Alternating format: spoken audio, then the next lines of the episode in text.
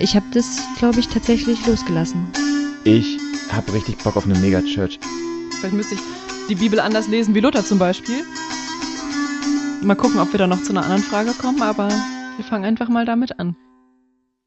Herzlich willkommen zu einer neuen Folge 365 Grad. Wir drehen uns um uns selbst und ähm, das auch nicht nur, sondern wir haben wieder eine Gästin da, ähm, Jana Espenlaub. Schön, dass du heute mit dabei bist. Ja, ich freue mich bei euch zu sein. Hallo Hanna, hallo Jan. Hallo. Genau, und der Jan ist auch dabei. Moin, moin. Ähm, ja, wir sind immer noch in unserem Lauf mit den Folgen, ähm, dass wir mit Menschen darüber reden, wie sie denn ihren, Kle äh, ihren Glauben leben nach der Dekonstruktion. Also eigentlich so in der Rekonstruktion oder auch in der zweiten Naivität. Und ich freue mich sehr, Jana, dass wir da heute mit dir drüber reden können. Ähm, und ähm, genau, bin da schon gespannt auf unser Gespräch. Und zu Beginn aber die Einladung vielleicht, dass du nur ein paar Sätze zu dir selber sagst. Wer bist du? Und vielleicht ja auch schon so, wo kommst du glaubensmäßig her? Was ist dein Hintergrund? Okay, okay, das sind jetzt schon äh, äh viele Fragen. Ähm, ich heiße Sollen wir erstmal nur eine Frage machen, ähm, das dass du dich vorstellst? Schon. Passt, okay, gut. Kriegen wir schon hin. Ich bin 35 Jahre alt. Ähm, ich wohne mittlerweile wieder in dem Landkreis, in dem ich auch geboren wurde. Das ist der Rems-Murr-Kreis direkt neben Stuttgart. Ähm, ja, man hört mir das auch an. ähm, je nachdem, wie sehr ich mich konzentriere, kriege ich die ST am Ende gesprochen oder nicht. Ähm, ich bin evangelische Theologin und Germanistin. Ähm, ich arbeite nicht als Pfarrerin und nicht als Lehrerin, was viele machen, die mit mir zusammen studiert haben, ähm, sondern ich arbeite so auf dem Feld der Bildungsgerechtigkeit für eine zivilgesellschaftliche Organisation, für Arbeiterkind.de. Das ist für alle, die als Erste in ihrer Familie studieren. Und ich unterstütze und helfe da Menschen, die als Erste in ihrer Familie studieren wollen und ähm, unterstütze auch Hochschulen darin und auch grundsätzlich so, was die Bildungsstrukturen, ähm, die Strukturen im Bildungssystem angeht, ähm, wie kann man die verändern, so dass wir hoffentlich ein durchlässigeres Bildungssystem in Zukunft haben. Also bin quasi engagiert auf dem Feld der sozialen Gerechtigkeit könnte man sagen. Wir können an dieser Stelle auch schon abbiegen und einfach eine komplette Folge über das Thema sagen. machen, habe ich gerade gedacht. So, genau. Mist, ey. Soziale Gerechtigkeit. Ähm, ja, und ich ähm, komme aus Württemberg, ähm, bin auch aufgewachsen im württembergischen Pietismus, ähm, ich habe im Voraus gedacht, Mann, also es können wahrscheinlich viele Leute sagen, die hier aufgewachsen sind, die irgendwie evangelisch sind, dass sie im Pietismus aufgewachsen sind. Aber ich würde sagen, bei mir stimmt's wirklich. Ähm, ich komme nämlich aus der Hahnschen Gemeinschaft. Äh, das mhm. ist eine mhm. pietistische Gemeinschaft, die ist ähm, klein mit äh, vielen alten Menschen. Ähm, und als ich darin aufgewachsen bin, also es ist sehr, man kann sich das wirklich sehr traditionell einfach vorstellen. Ähm, es, ich weiß nicht, wie viel ihr euch mit dem Pietismus schon beschäftigt habt. Ähm, ich bin in der Nähe von Herrnhut aufgewachsen und sehr, habe ah, sehr ja. viel meine Jugend, meiner Jugendzeit im Herrnhut verbracht. Und Halle ist ja auch bekannt für pietistische Wurzeln. Aber ich weiß gar nicht, Jan, mit deiner Herkunft aus Hamburg, für dich vielleicht noch? Ja, ich, ich hätte jetzt, ich hätte jetzt die, genau die gegensätzliche, ich hätte den 180 Grad hier gemacht und gesagt, Pietismus ist so ein Wort, wo ich immer freundlich nicke und denke, ja, ja, hm, aber ich habe eigentlich keine Ahnung, was genau es bedeutet. Okay, okay. Also ähm, der Pietismus ist entstanden im 17. Jahrhundert ähm, als eine religiöse Erneuerungsbewegung. Ähm, aber es ging halt vor allem darum, dass man sich nicht nur mit Lehrfragen beschäftigt und noch genauer ausdifferenziert, was wir jetzt wo, wie genau glauben, sondern dass ähm, das, was wir glauben, irgendwie praktisch gelebt wird. Und ein Merkmal im Pietismus ist zum Beispiel die Bildung von kleineren Gruppen, von Konventikeln, die sich dann neben der, neben dem sonntäglichen Gottesdienst zusätzlich noch unter der Woche treffen, zum Beispiel zum Bibelstudium. Und Bibelorientierung ist auch ein wesentlicher Punkt, dass man sich viel mit der Bibel beschäftigt und mit der vertraut wird. Ähm, und was im, in den Anfängen besonders wichtig auch noch war, war so dieses Thema, es heißt chiliastische Zukunftserwartung, also dass man irgendwie damit rechnet, äh, bis hin zu Berechnungen, wann denn die Welt endet. Also ähm, das war auch noch ein Thema, dass man quasi immer so in der Erwartung äh, von einem nahen Ende oder der Wiederkunft mhm. Christi eben lebt. Klingt wie eine typische Freikirche, in der ich aufge wie jede Freikirche, von der ich jemals gehört habe, grob. Ja, ich würde auch sagen, dass sicherlich der Pietismus daraufhin, also schon in Deutschland, äh, da eine Auswirkung darauf hatte. Und Ähm, das, äh, ja, das, es ist so, dass es natürlich unterschiedliche Richtungen gibt. Ähm, zum Beispiel in äh, äh der Pietismus in Halle bei Franke ist sehr viel mehr so aktiv weltgestaltend unterwegs. Mhm. Äh, der Pietismus in Württemberg ist so ein bisschen zurückgezogener, würde ich sagen, teilweise auch mit so spekulativen Vorstellungen wie, wann ist das Ende der Welt und so, äh, womit man sich dann befasst. Ähm, ja, und ich bin da aufgewachsen. Ich fand es als Kind wirklich ganz schön. Ähm, ich habe mich da ganz wohl und geborgen gefühlt, kann ich auf jeden Fall sagen. Ähm, ich habe eine Frömmigkeit mitbekommen, die auch sehr davon lebt, vor der Ehrfurcht, vor dem Größeren, also vor der Ehrfurcht vor Gott. Es hat eine Schattenseite, es hat wirklich eine Schlagseite, die kann sich jeder, der bei euch den Podcast hört oder die natürlich denken, dass man dann auch mit so einem Gottesbild äh, von diesem allmächtigen Gott, der alles sieht und alles weiß und jede Sünde kennt, ähm, genauso aufwächst. Und ähm, ich hatte auch als Kind teilweise solche Momente von, ähm, ja, was ist, wenn ich jetzt, also ähm, man bittet ja im Gebet um die Vergebung, wenn man irgendwie gesündigt hat. Und ähm, dann habe ich gedacht, ja, was ist, wenn ich sündige, nachdem ich gebetet habe und dann sterbe?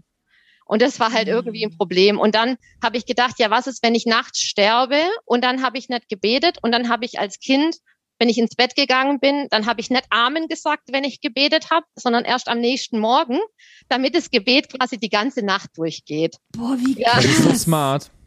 So, es ist so eine Story quasi von, was Schattenseiten sein können. Ja. Ich erzähle das jetzt mit einem Lachen. In dem Moment war es natürlich nicht so witzig.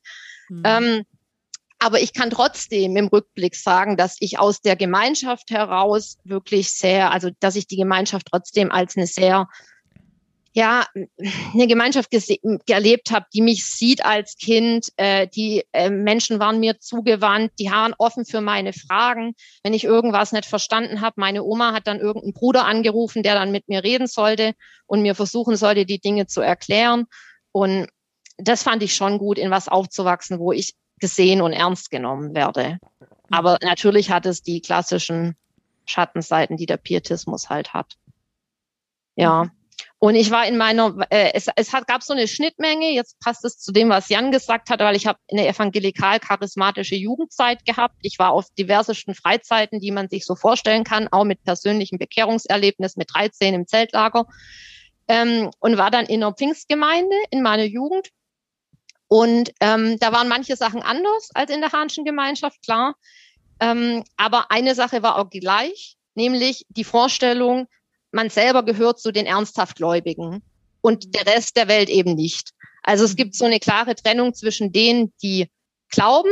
Dann gibt's noch diese Gruppe von denen, zum Beispiel evangelischen Christen, die sonntags in die Kirche gehen. Die glauben auch, aber nur so halb. Ähm, mhm. also weil deren Leben richtet sich ja nicht ja. ausschließlich nach Gott. Ähm, und danach gibt's halt irgendwie die Welt da draußen.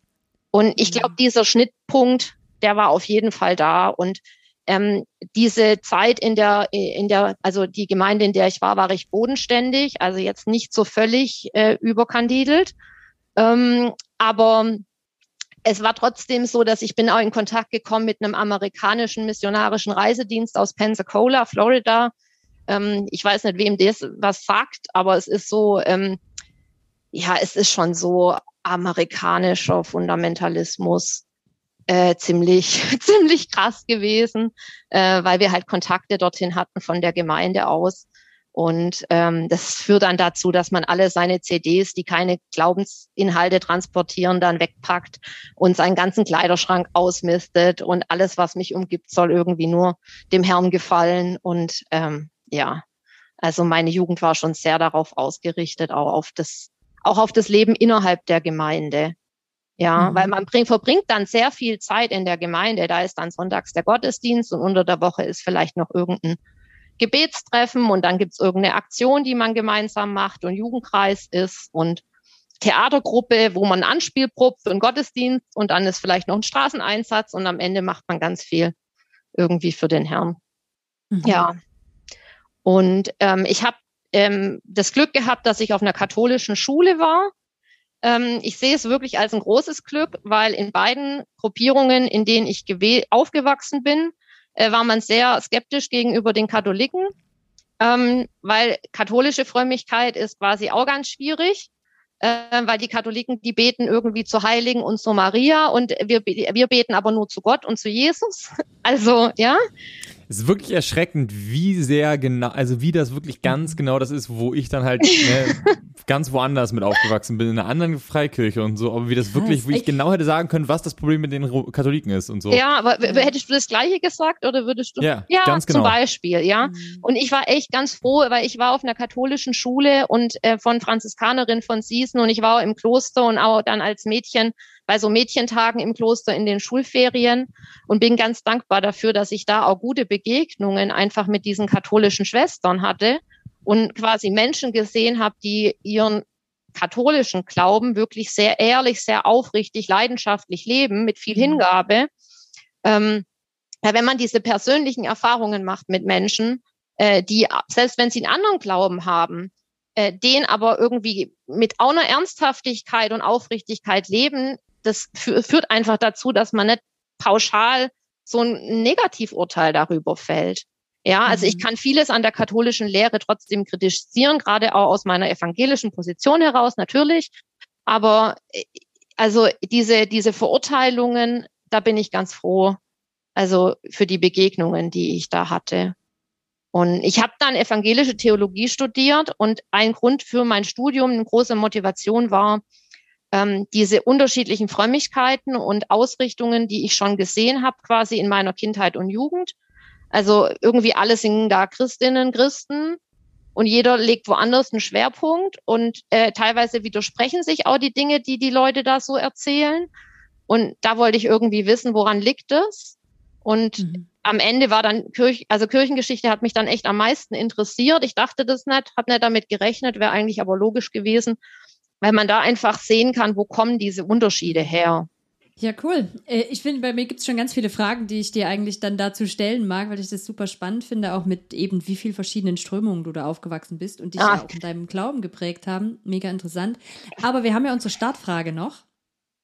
Vielleicht, ähm, warte, vielleicht du willst noch was sagen. Dazu, mhm. Ich muss noch dazu ergänzen, dass ich bin mit 17, 18 zu den Jesus Freaks gekommen und äh, das hat auch ganz viel einfach dann ausgemacht. Äh, da finden sich auch alle möglichen Menschen mit allen möglichen Hintergründen. Und ich bin auch sehr dankbar für die Zeit, die ich mit Jesus Freaks verbracht habe, weil das auch nochmal ganz verschiedene Richtungen waren. Ähm, mhm. Ja, ich glaube, da kommen wir bestimmt auch noch zu ein paar Sachen. Ähm, und ich springe jetzt eigentlich mal nach vorne. Eigentlich würde es jetzt so, ne, wäre jetzt super interessant weiter zu fragen, ah, okay, wann hat denn da, hat denn da Dekonstruktion stattgefunden oder ähm, gar nicht? Aber wir haben dich eingeladen zur zweiten Naivität und zu dem, wie dein Glaube heute aussieht. Von dem wir, dem her gehen wir einfach mal davon aus, dass du viele von diesen Dingen auch in Frage gestellt hast später. Und ähm, unsere Startfrage ist ja für diese Folgen, woran zweifelst du heute nicht mehr?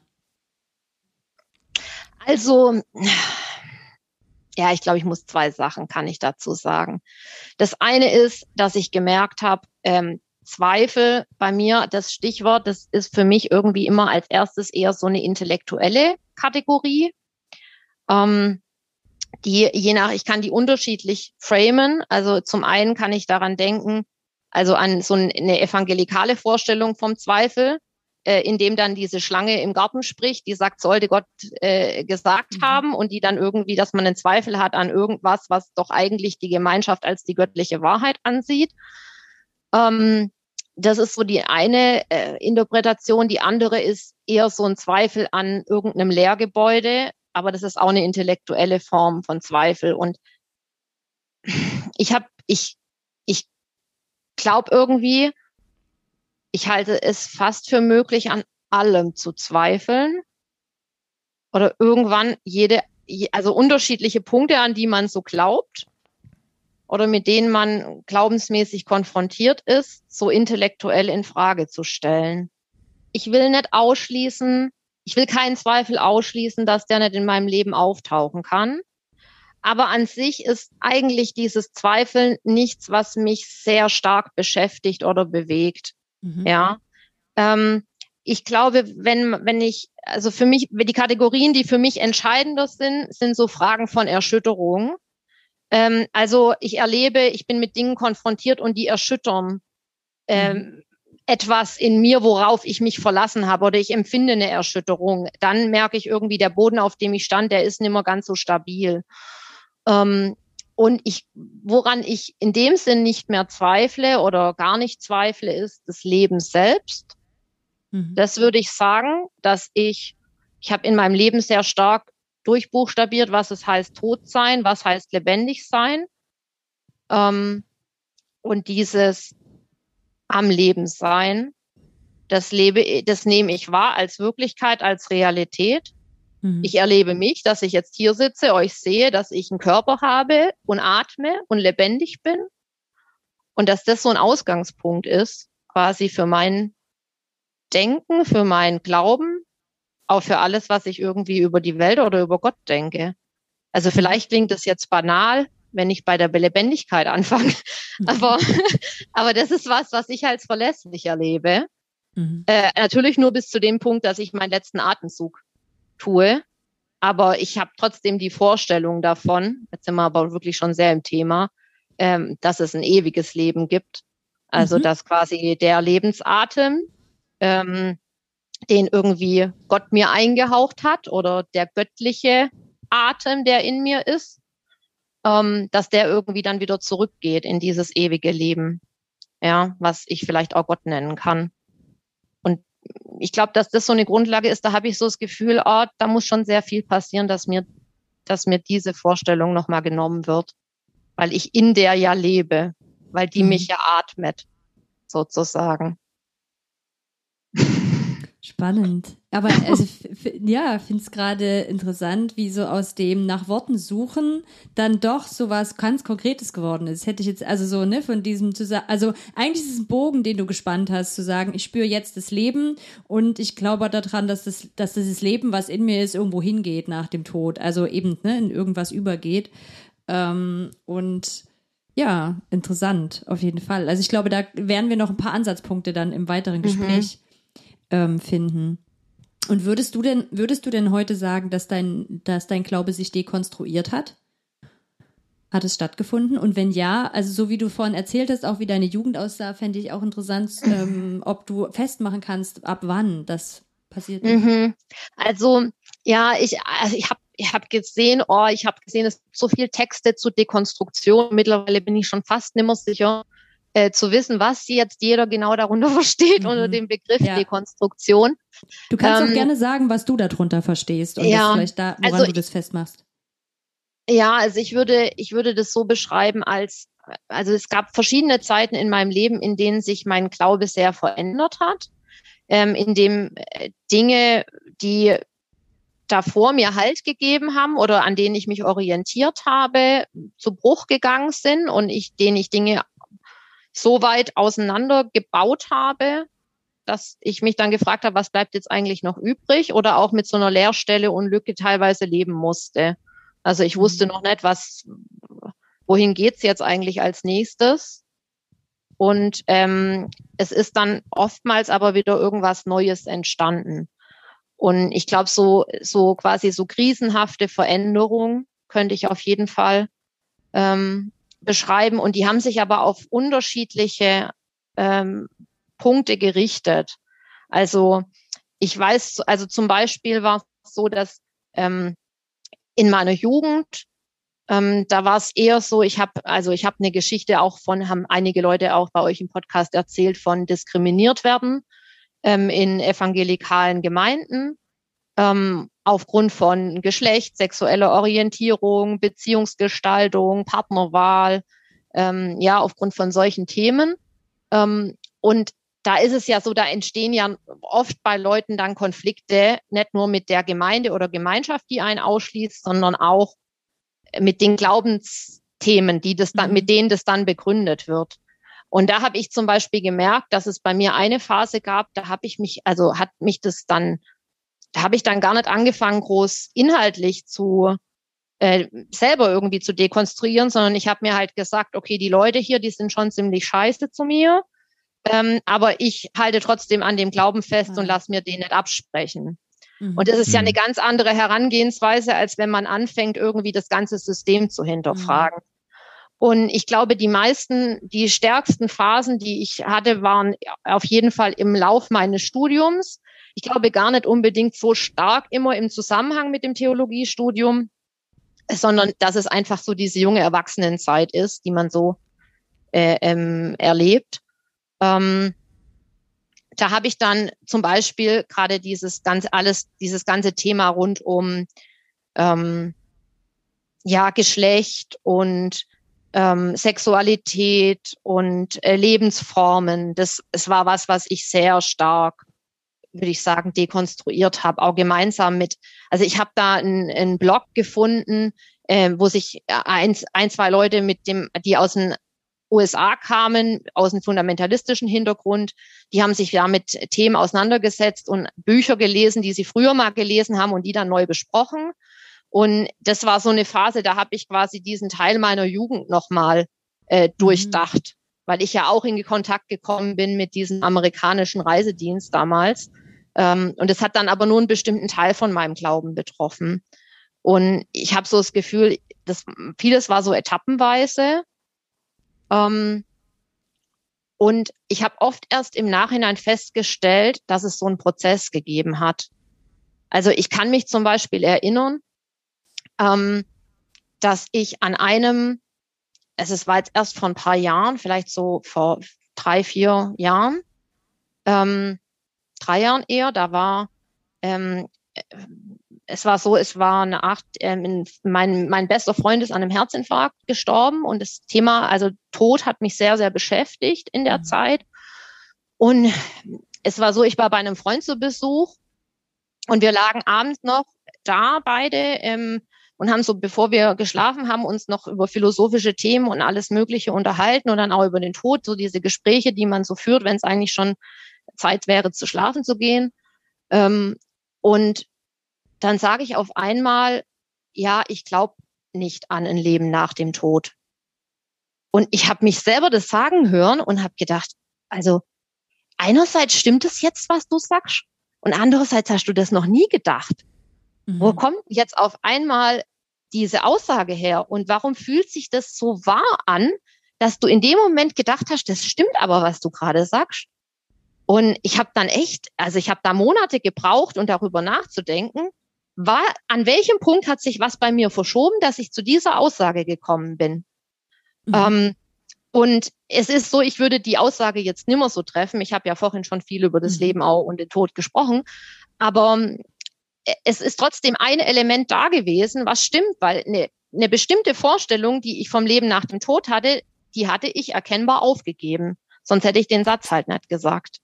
Wie alt warst du da? Ich glaube, ich war Anfang 30. Ach krass, tatsächlich, okay. Es also war jetzt wirklich, das, über... es ist jetzt, okay. ich erzähle es quasi so ein bisschen repräsentativ dafür, für wie ich Dekonstruktionsprozesse erlebt habe. Mhm. Es war auch so am Ende meines Studiums, habe ich auf einmal festgestellt, mit einem Gespräch mit einer Freundin, mit der ich angefangen hatte zu studieren. Ja, früher habe ich das geglaubt, aber jetzt glaube ich das nicht mehr. Was ist eigentlich dazwischen passiert? Also, ja, das wäre jetzt meine Frage gewesen bei den ganzen, äh, bei den ganzen Gemeinden, die du erlebt hast und so. Ähm, ich finde ja immer einen wichtigen Punkt, oder bei mir war ein ganz wichtiger Punkt, einmal die Gemeinde zu wechseln. Also überhaupt nur einmal diesen Moment zu haben, wo ich sage, ne, das ist, ich komme aus der, aus der Gemeinde, die natürlich davon ausgeht, die sind die, die all, am besten wirklich verstanden haben, was, wie die, wie die Welt funktioniert und sie sind die, die 100% richtig sind. Und die nächste Freikirche ist halt dann, ne, je nach, je nachdem, wie krass, wie, je nachdem, wie sie drauf ist, kannst du dann, wie du mir vorhin erzählt hast, könnt ihr das Prozente abrechnen und dann gibt es irgendwann die Schwelle, wo die Leute halt einfach in die Hölle kommen, so. Und wenn du halt frei, wenn du halt evangelisch, sagen wir mal, landeskirchlich bist, dann bist du knapp ganz über, äh, knapp. Äh, bist du aber ganz knapp. Um, um die Schwelle herum, je nachdem, wie du drauf bist, bist du über, aber, aber katholisch ist auch so ein ganz komischer Extrafall. Und dann gibt's halt die ganzen Freikirchen, die mehr oder weniger halt fast so gut sind wie wir. So, ähm, aber für mich war das überhaupt schon einmal die Gemeinde zu wechseln, in einem ganz ähnlichen Glaubenskonstrukt schon so dieses Ding, ah krass, mhm. was ist, wenn, wenn, das, wenn das alles schon nicht normal ist, also was ist denn überhaupt normal sozusagen, mhm. was ist überhaupt richtig? Und mich hat das einmal schon da geprägt und jetzt habe ich bei dir rausgehört, was für ein unglaublichen, was für verschiedene Gruppen mhm. du durchgemacht hast, schon ganz früh und ich habe mich gefragt, äh, ist, was ist denn da, sagen wir mal, als du zu den Freaks gegangen bist, also mit Anfang 20 in dieser, ne, in dieser typischen, man bricht nochmal sein Leben irgendwie auch nochmal neu auf Phase, was war denn da das, wo du noch gedacht hast, so, ah, das ist der Kern, das war die Basis, so? Hattest du das noch zu dem Zeitpunkt mhm, klar? Mhm.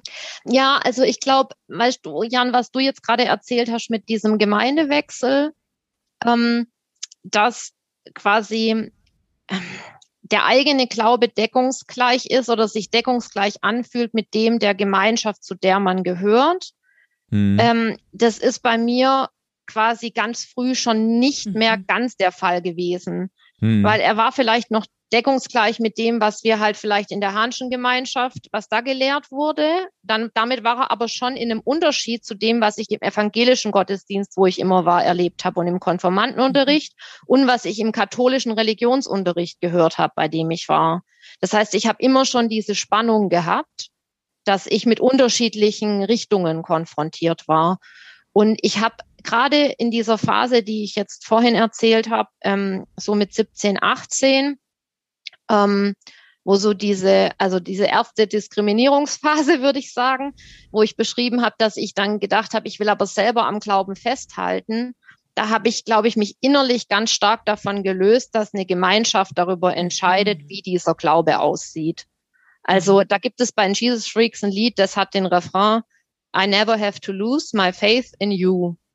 Ähm, und das bedeutet ja, ich muss niemals meinen Glauben verlieren. Also es gibt mhm. niemanden, der mir das, also ich, so habe ich es interpretiert, hm. der mich dazu zwingen kann. Selbst wenn alle anderen der Meinung sind, die ist jetzt aber bei den Ungläubigen, weil sie so in Sünde lebt, ähm, dann muss ich das nicht als Urteil annehmen. Und ich mhm. glaube, dadurch hat, hatte ich quasi eine Basis dafür, ähm, dass ich mich ein Stück weit unabhängig davon gemacht habe, von so anderen Vorstellungen aber was ich auf jeden Fall, also Anfang 20 hatte ich noch mal so ein Pietismus-Revival dann danach. Ja, es war unglaublich. Ähm, und da habe ich schon noch mal, also, also waren schon, die Bibel ist Gottes Wort auf jeden Fall. Ähm, und es ist ganz wichtig, äh, ähm, Bibel zu lesen und die Bibel auch besser zu verstehen. Und darin offenbart uns Gott seinen Willen. Ähm, und ähm, ja, ich würde auch sagen, quasi, was so das apostolische Glaubensbekenntnis sagt, aber auf eine recht wörtliche Art verstanden. Ähm, und auch, es gibt nur einen einzigen Gott und dieser Gott ist der christliche Gott und das ist der einzig wahre Gott. Ähm, ja, das sind schon so, so Grundannahmen, mhm. glaube ich, einfach gewesen, die, mit denen ich ja aufgewachsen bin ähm, Jesus ist der einzige Weg zu Gott. Eine große Sache für mich war auch dieses Thema Jesu Tod, wie man den deutet. Ähm, da bin ich auch mit so einer Sühnopfer-Theologie aufgewachsen und habe dann meine Diplomarbeit genutzt, das zu durchzuexerzieren. Und ich rate niemanden dazu, ein persönliches Glaubensthema, was einen so existenziell beschäftigt, in einer Arbeit zu bearbeiten, für die man einen begrenzten Zeitraum hat. Und dann, ich, ich saß da, ich hatte mega den Druck, weil ich das Thema nicht einfach nur abarbeiten konnte, sondern weil das so viel mit mir gemacht hat. Weil für mich halt die Frage war, ja, als Christen erzählt man irgendwie, der Tod Jesu bedeutet, Jesus ist für uns gestorben, Jesus ist für unsere Sünden gestorben. Und was genau bedeutet das und wie wichtig ist es, dass das ein Opfertod war? Und was mhm. heißt Opfertod? Ist das die zentrale Kategorie, die ausentscheidende? Und dann versucht man das zu fassen. Wie wichtig ist es, äh, von Jesu Tod als Opfer zu sprechen? Und das in, innerhalb von ein paar Wochen. Es war schrecklich. Ähm, aber ich war am Ende dann auch durch damit, mit dem Thema. Das war mhm. natürlich auch das Gute daran, dass ich danach zu der Freiheit gekommen bin. Wenn man möchte, dann kann man mit der Metapher Sühnopfer über den Tod Jesu sprechen. Da kann man was daran deutlich machen. Ähm, ich finde die nicht sehr geeignet, weil die wenigsten Leute so viel Ahnung haben von Opferkult, Opferritus und Sühne. Also vor mhm. allem von diesen ganzen kultischen Fragen. Wir sind da einfach zeitlich an einem ganz anderen Punkt. Aber also wenn man da sauber mitarbeitet, dann nützt es schon was. Ähm, aber an sich müssen wir noch überlegen, was soll dadurch deutlich gemacht werden und wie können wir neue Sprache dafür finden. Und dann kann ich vielleicht auch daran andocken. Ja, und was deutlich gemacht werden soll, ist, ähm, dass es, also jetzt, äh, dass äh, es einen Zugang gibt äh, für den Menschen zu Gott. Das mhm. ist ein entscheidendes, ein entscheidendes Thema in diesem, in diesem Begriff. Und vielleicht kann ich dafür aber auch andere Bilder finden. Ja. Mhm. Aber es, ich, ich, ich würde jetzt da echt zu weit, ich glaube, ich würde ja jetzt zu weit abkommen, wenn ich jetzt noch länger über Sühnopfer rede. Ja. Sorry. Aber ähm, bist du all diese Themen so durch? Also ich finde es jetzt einmal hast du gesagt, du hast es in so einer Arbeit ähm, ne, bearbeitet für dich und das andere mit dem ewigen Leben oder dem Leben nach dem Tod, da bist du in so einer, da hast du irgendwann zurückgeguckt. Also hast du dich irgendwann dir selber zugehört und gemerkt, huch, ich glaube ja plötzlich was anderes. Wann ist das eigentlich passiert? Bist du dem auf die Spur gekommen, wann das und wie das passiert ist? Also wie sich das verändert hat? Weil, weil vielleicht Also- noch die Ergänzung dazu, das, was ich da draus höre, ist, dass es so ein, ein, wie bei dir im Hintergrund so ein Prozess ist, der passiert ist und gar Ja. nicht so ein schmerzhafter auf der Oberfläche, weißt du? Also so einer, wo sich so beißt. Ja. Ähm, Aber Ja. ich finde, ja, also diesen Hintergrundprozess, den habe ich viel, viel öfter gehabt. Also Mhm. wirklich oft. Und ähm, ich finde, ich weiß nicht, ja, ich will jetzt, man kann das nicht gewichten, was ist jetzt wie schmerzhaft. Ähm, ich fand schon diese Phase, in der ich mich mit dem Thema äh, Tod Jesu als Sühnopfer beschäftigt habe, sehr schmerzhaft intensiv, weil es natürlich auch so dicht Mhm. war. Ähm, aber andererseits dieses plötzliche Feststellen, hier ist mir was verloren gegangen, das ist auch Mhm. ganz schön erschreckend. ja, okay. Und Mhm. das ist was, was mir echt immer wieder so geht. Und Mhm. ähm, wo ich quasi auch das Gefühl habe, ich weiß nicht an welcher Stelle und wo mir das nächste verloren geht. Ja. Ähm, also ich kann da mit allem irgendwie rechnen und äh, das ist in dem Moment dann plötzlich nimmer zu wissen, kann ich Gott als du ansprechen? Mhm. Ist da ein personales Gegenüber? Glaube ich das eigentlich noch? Also ich glaube, ich habe schon sehr stark so, ich lebe schon sehr stark in so einer Selbstbeobachtung. Äh, was, wo stehe ich eigentlich gerade, dass ich gar nicht das Gefühl habe, dass ich das immer so bewusst entscheide oder dadurch, dass ich irgendwas durchdenke, dann zu einem Ergebnis komme, sondern eher, dass ich feststelle, wie mein Glaube jetzt gerade aussieht. Und ich habe auch den Anspruch nicht mehr, dass es alles so konsistent sein muss. Also Das- das, ist ja was in, äh, also wahrscheinlich auch in der Gemeinde, Jan, wo du ähm, ähm, herkommst, da passt dann irgendwie alles zusammen, äh, was man glaubt, ja. Und ich denke manchmal auch als Theologin, ich müsste irgendwie eine Theologie haben, in der alles so wirklich zusammenpasst. Vielleicht könnte ich die aufbauen intellektuell, aber die wäre wahrscheinlich immer noch im Abstand zu dem, was ich selber glaube, was, was mich trägt und was ich als tragfähig auch erlebe. Und dann bin Ich ich, glaube, bei manchen Themen am einen Punkt und am anderen Themen bin ich an einem ganz anderen Punkt und die passen gar nicht mehr zusammen und irgendwann fällt mir das auf und dann sortiert sich's nochmal neu. Ich finde diese Frage, was muss wo passen, ist ja ist eine, wo ich immer sage, dass das bei mir halt ein ganz wichtiger Punkt war, dass ich gemerkt habe, es passt nicht. Aber ich würde sagen, die Frage ist, wo muss es passen? Also muss es vorne auf der Kanzel bei der meist männlichen Person, die halt für die gesamte Gemeinde einordnet, wie sie, wie halt, wie halt Gott ist oder wie Bibel ist und so, muss es bei der Person passen oder muss es bei mir im Leben passen oder muss es bei mir im Kopf passen? Ich höre bei dir gerade sehr raus, dass du total, dass es bei dir am Ende bei dir im Kopf sozusagen intellektuell auch passen muss. Ähm, was total für mich passen würde zu diesem, ich habe, du hast mehrere Gemeinden durchgewechselt, ähm, äh, dann, na klar, dann, dann ist sozusagen die Person vorne auf der Kanzel wird immer weniger wichtig, wenn es halt schon, ne, wenn jede Person da vorne steht und sagt, ich sag euch, wie es ist, und dann steht man, kann zwei Jahre später vor einer anderen Person, die sagt, ich sag euch, wie es ist, dann hat die zweite Person schon keine Chance mehr, diesen Posten einzunehmen, weil man schon weiß, habe ich schon mal gehört, ergibt jetzt schon keinen Sinn mehr, wenn es eine zweite Person gibt, die das sagt, so. Ähm, aber ich finde das, dann ergibt es total Sinn, dass es für dich, sagen wir, vom, vom, vom Intellektuellen passen muss. Ich fand jetzt spannend, dass es für dich so schwierig war, das mit dem Sühnetod äh, oder sagen wir mit dieser, mit dieser ganzen Kreuzestheologie, dass das da so unglaublich schmerzhaft war. Und ich habe mich gefragt, liegt das daran, weil es so oder woran, woran lag das, dass genau dieses Thema so ein Problem ist? Weil liegt es an den Konsequenzen, die daraus folgen? Weil mir ist spontan gerade gar nicht eingefallen, was es für eine krasse Konsequenz hat, wenn es eine andere Bedeutung hat. Aber vielleicht ist es Mhm. ganz anders. Mhm.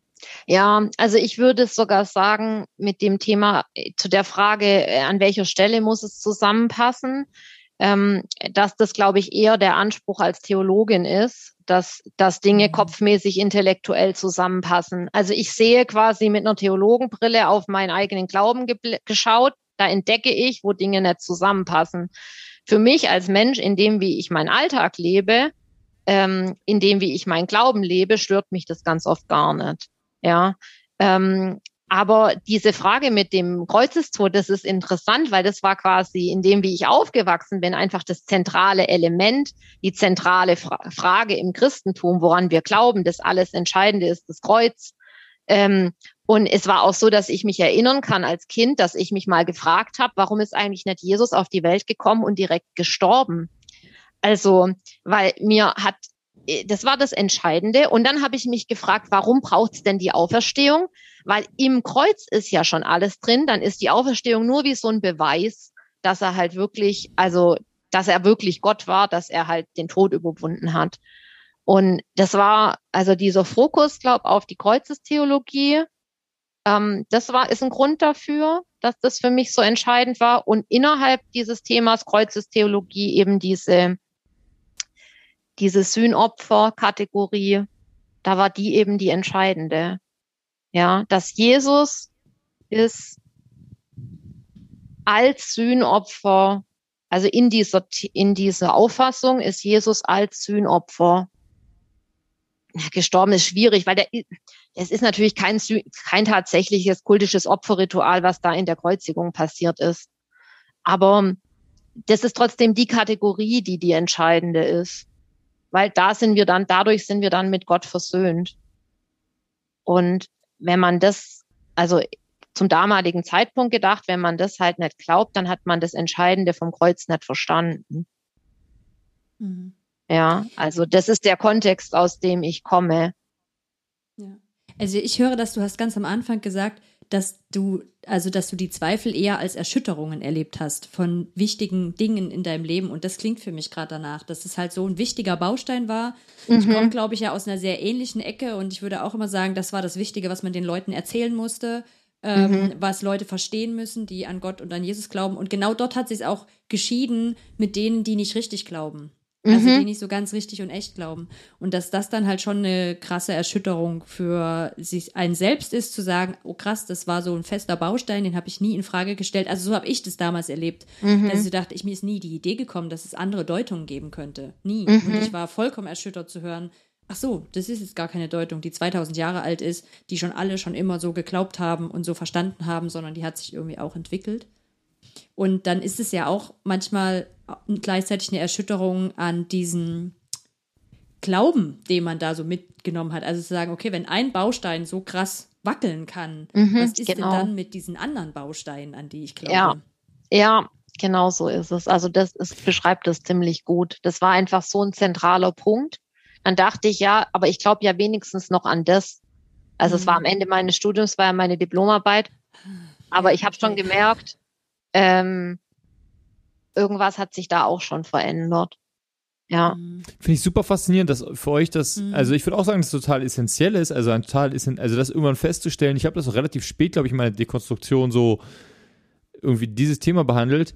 Ich glaube aber, weil es für mich nicht keinen praktischen Unterschied gemacht ja. hat. Ich glaube, ja, also der praktische Unterschied war für mich halt einfach so, dass okay, dann ist halt Jesus aus einem anderen Grund gestorben. Ich finde zum Beispiel die Tatsache, wenn er nicht gestorben ist, also wenn das alles sozusagen eine Geschichte ist und eine Metapher ist, das finde ich hat einen krassen Unterschied.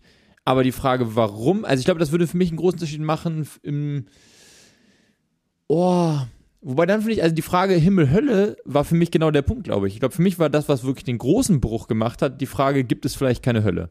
Aha. Weil das war der große praktische Unterschied, weil dann war, dann war egal eigentlich, was mit dem Kreuz ist, das war alles nur noch, mhm. also schön und gut, toll, nett und sowas.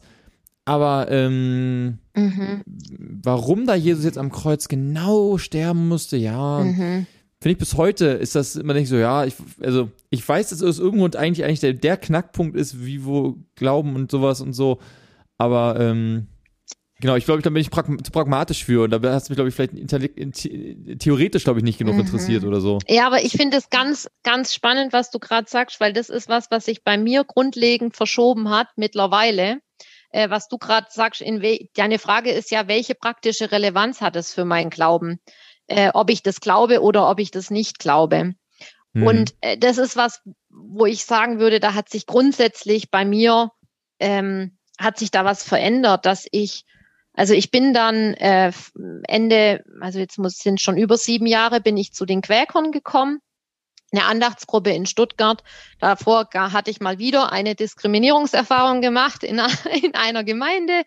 Und äh, ich habe echt gedacht, ich muss jetzt mal irgendwo einen Ort finden, so ein Safe, Safe Place finden. Ähm, und äh, die, die Quäker sind eine Gemeinschaft, die hatten mehr Weite zu dem Zeitpunkt, als ich sie damals hatte und äh, haben mich sehr, sehr äh, freundlich aufgenommen. Und ich habe mich damals entschieden, ich werde mich nicht so viel damit beschäftigen, was genau die jetzt wie glauben, also auf einer theoretischen Ebene, ob es da irgendwelche Texte, Schriften und so weiter gibt. Also grundsätzlich kann man über die sowieso sagen, dass sie jede Form von festen Bekenntnis ablehnen. Das heißt, ich hätte auch gar nicht die Chance gehabt, ganz viele Bekenntnisschriften zu lesen, sondern dass ich habe gedacht, ich gehe da mal hin und das Wichtige wird sich, wird sich schon zeigen. Also das, woran die Leute wirklich glauben, ähm, das werde ich mitbekommen in der Zeit, wenn ich einfach nur da bin. Und ich nehme das mal als Ausgangspunkt dafür, um rauszufinden, passt dieser Ort für mich oder wie lang passt der. Ich dachte, ich wäre vorübergehend dort. Ähm, jetzt bin ich doch länger geblieben. Ähm, und weil die Frage ist natürlich immer, wenn ich jetzt irgendwas theoretisch glaube, auf Seite 178 in irgendeiner Bekenntnisschrift steht das drin, ja, welche Relevanz hat es oder welche Konsequenz hat es denn wirklich in meinem Leben? Oder auch umgekehrt, wenn Leute dann an Dingen festhalten und sagen, ja, das ist für uns voll wichtig, die Gleichwürdigkeit aller Menschen zum Beispiel, ist es auch ein Quäker Glaube, deswegen nehme ich das mal als Beispiel. Ähm, und dann macht man, merkt man aber in der Gemeinschaft, in der man ist, es werden krasse Unterschiede gemacht, je nach Geschlecht oder nach mhm. sexueller Orientierung, Themen halt, die mich jetzt bewegt haben. Ähm, oder es ist uns eigentlich ziemlich egal, ob da Menschen an den europäischen Außengrenzen sterben oder nicht, weil die sind ja irgendwie anders als wir oder so. Ähm, dann ist die Frage ja, warum ist es denn, also dann frage ich mich, glaubt man das denn wirklich? Mhm. Also mhm. gehe ich denn wirklich davon aus? Und Gleichzeitig ist natürlich auch ein hoher Anspruch, den ich da jetzt aufmache, weil nicht jeder, nicht jeder Glaubensinhalt, den ich vertrete, wird sich immer überall in letzter Konsequenz dann auch umgesetzt sehen. Ja. Ähm, voll spannend, die Quäker. Ich verbinde die ja eigentlich immer irgendwie nur mit den USA und ich frage mich gerade, kannst du uns das nochmal ein bisschen einordnen? Was sind die Quäker? Also in meiner, so mein, mein vor zehn Jahre ich, ja, das hätte mhm. jetzt kritisch gefragt. Glauben die überhaupt wirklich? Also das habe ich ja noch ja. nie gehört. Glauben die überhaupt an einen christlichen Gott? Ja, das ähm, ist voll gut. genau. Also was, was ist das für eine kleine äh, Gruppe?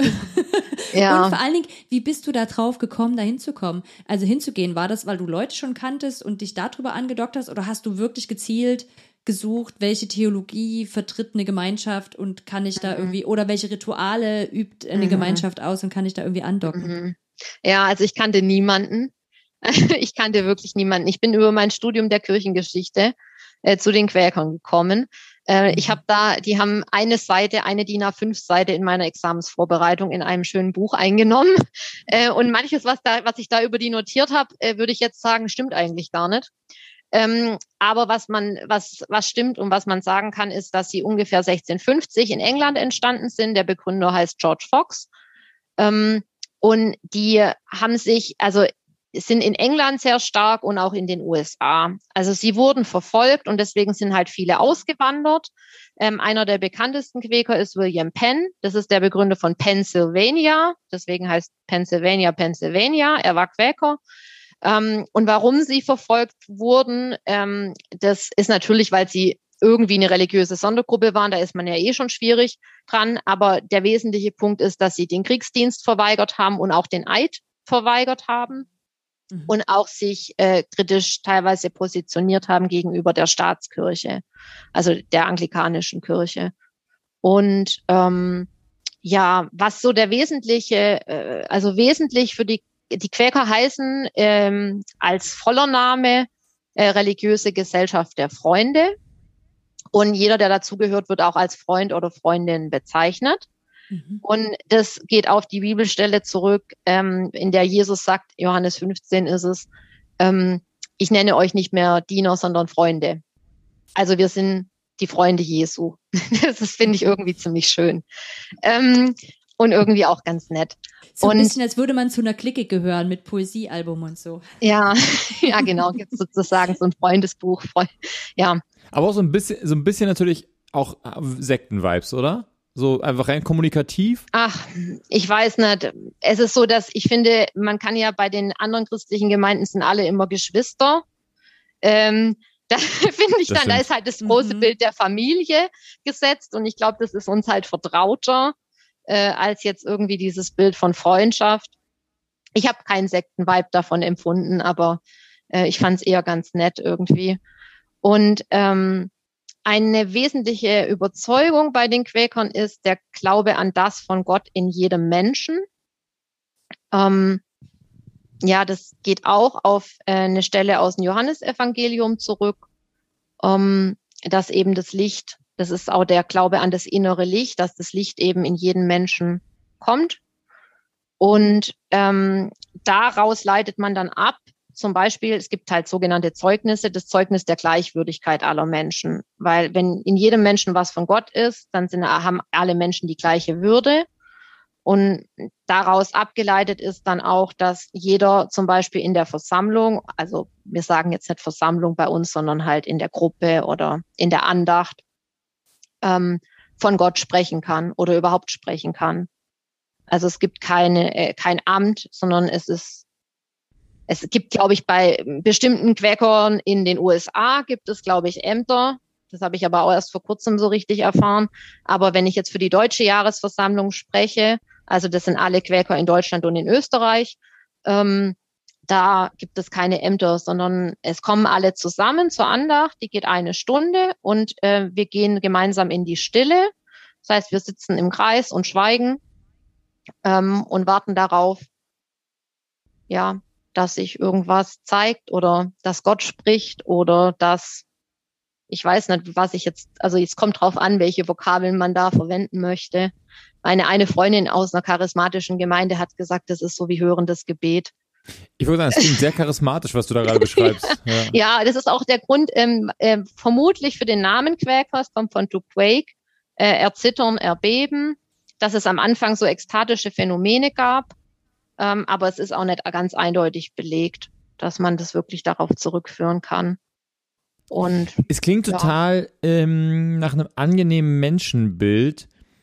Und als ich gerade so, ich habe gerade noch mal irgendwie dieser Gedanke von dem, von diesem Kreuzes, von dieser Kreuzgeschichte hat mich nicht so richtig losgelassen und ich habe noch irgendwie probiert heraus im Kopf so gedacht, so was ist das, was macht denn dieses Bild mit mir? Ich habe probiert mich gerade noch mal noch rein zu versetzen in dieses, in die alten Glaubenssätze. mhm. So Jesus ist für deine Schuld gestorben und sowas. Und mir ist aufgefallen, ah, ich glaube, das, was tatsächlich sich ändert, ist das Selbstbild in Verhältnis zu Gott. Also der Gott, der sagt, ich bin für deine Schuld gestorben, du bist halt schuld, Mhm.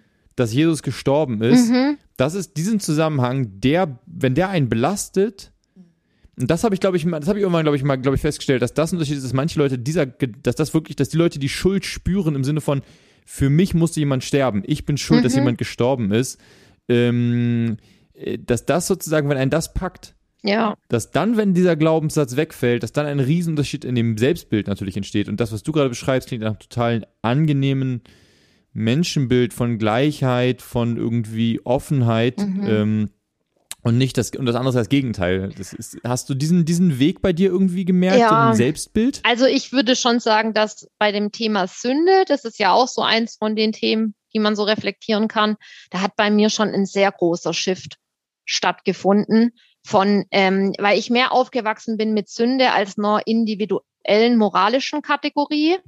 Also ich hatte ja auch gesagt, dass ich dann als Kind schon gebetet habe, für die, dass Gott mir die Sünden vergibt, also wenn ich halt irgendwas gemacht habe, was nicht in Ordnung war.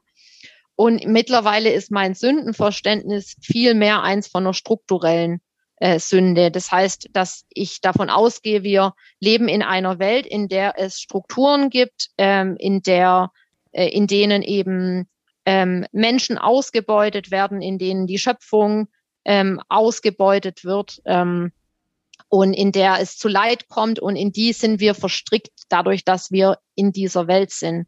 Also in dem Moment, in dem ich geboren werde, bin ich schon verstrickt in aus meiner in meiner Vorstellung bin ich da schon verstrickt in Sünde und Schuld allein, wo ich jetzt hier lebe und wohne, ja.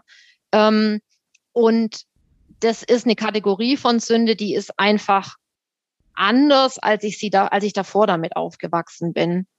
Ähm, und da hat sich auch, also da hat sich bei mir schon sehr viel verändert. Und was ich halt erlebe ist bei, bei den Quäkern ist, also es klang jetzt vielleicht sehr stark mit, man hat da irgendwie so seine stille Andacht äh, und mit sehr vielen netten Menschen. Ähm, ein bisschen, klang vielleicht ein bisschen nach Rückzug. Ähm, aber was ich da erlebe, ist, dass diese Spiritualität ganz stark verknüpft ist mit einem aktiven Handeln in der Welt und auch einem sozialen Engagement und einem Einsatz für den Frieden zum Beispiel. Also ähm, der Frieden, Frieden ist auch eins, ein wichtiges Zeugnis bei den Quäkern. Und dass man zum Beispiel danach fragt, also es gibt so ein, gibt sowas, das heißt Ratschläge und Fragen.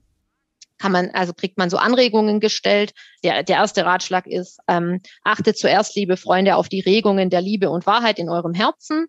Äh, so fängt es an, nur dass ihr ein bisschen eine Vorstellung äh, äh, von bekommt. Und äh, da ist zum Beispiel eine Frage, dass man bei seinen Konsumentscheidungen doch darüber nachdenken soll, inwieweit die den Frieden in der Welt fördern oder inwieweit äh, es da vielleicht dann Ausbeutung gibt von anderen Menschen oder von Natur. Also wo es quasi, wo der Frieden gestört wird. Und so eine Frage, ja, das ist ja schon was, wo es darum geht, wie verhalte ich mich und wie positioniere ich mich zu dem, was in der Welt passiert. Ja. Spannend. Also finde ich voll interessant und äh, würde äh, also könnte ich jetzt auch noch tiefer gehen, weil mich so voll interessieren würde, wann haben die diese Fragen denn oder diese Ratschläge formuliert? Ne? Also das klingt ja sehr hip, möchte ich mal sagen. Also so mhm. nach, ja. ne, wo man so sagt, so progressives, äh, progressive Christen finden sich da wahrscheinlich gut wieder. Ähm, aber diese Kirche ist ja einfach schon deutlich älter.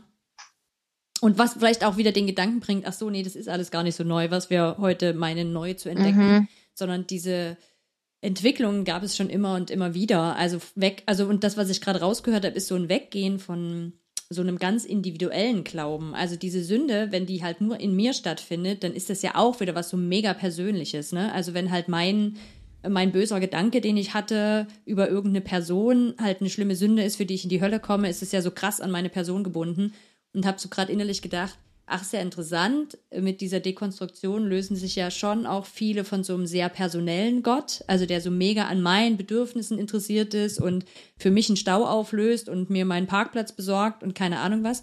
Und das ist interessant, dass dort ja auch, ähm, auch so eine Loslösung passiert, also mich da so in den Mittelpunkt zu stellen, sondern eher zu sagen, ja, wir sind verstrickt in dieser Welt, in eben mhm. Strukturen, die nicht gut sind.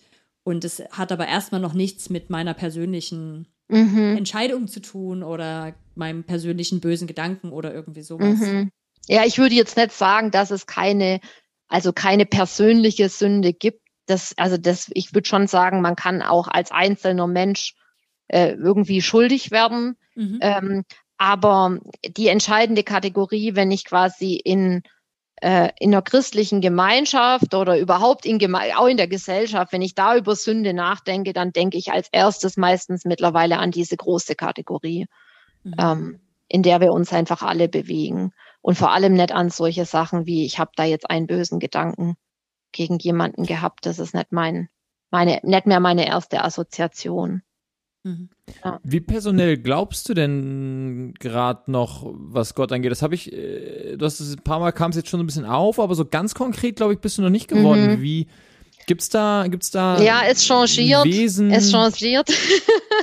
ähm, es ist so, ich habe schon auch gemerkt, dass ähm, ich äh, teilweise so ein eher apersonales Gottesbild entwickelt habe ähm, gerade wenn ich in Begriffen spreche wie von Gott als dem Licht oder dem ewigen Leben, ähm, ja, dem Allumfassenden, der Ewigen, also so, ähm, so, so Bilder für Gott habe, die so, so groß sind und wenig, wenig Gott als Person ähm, beschreiben.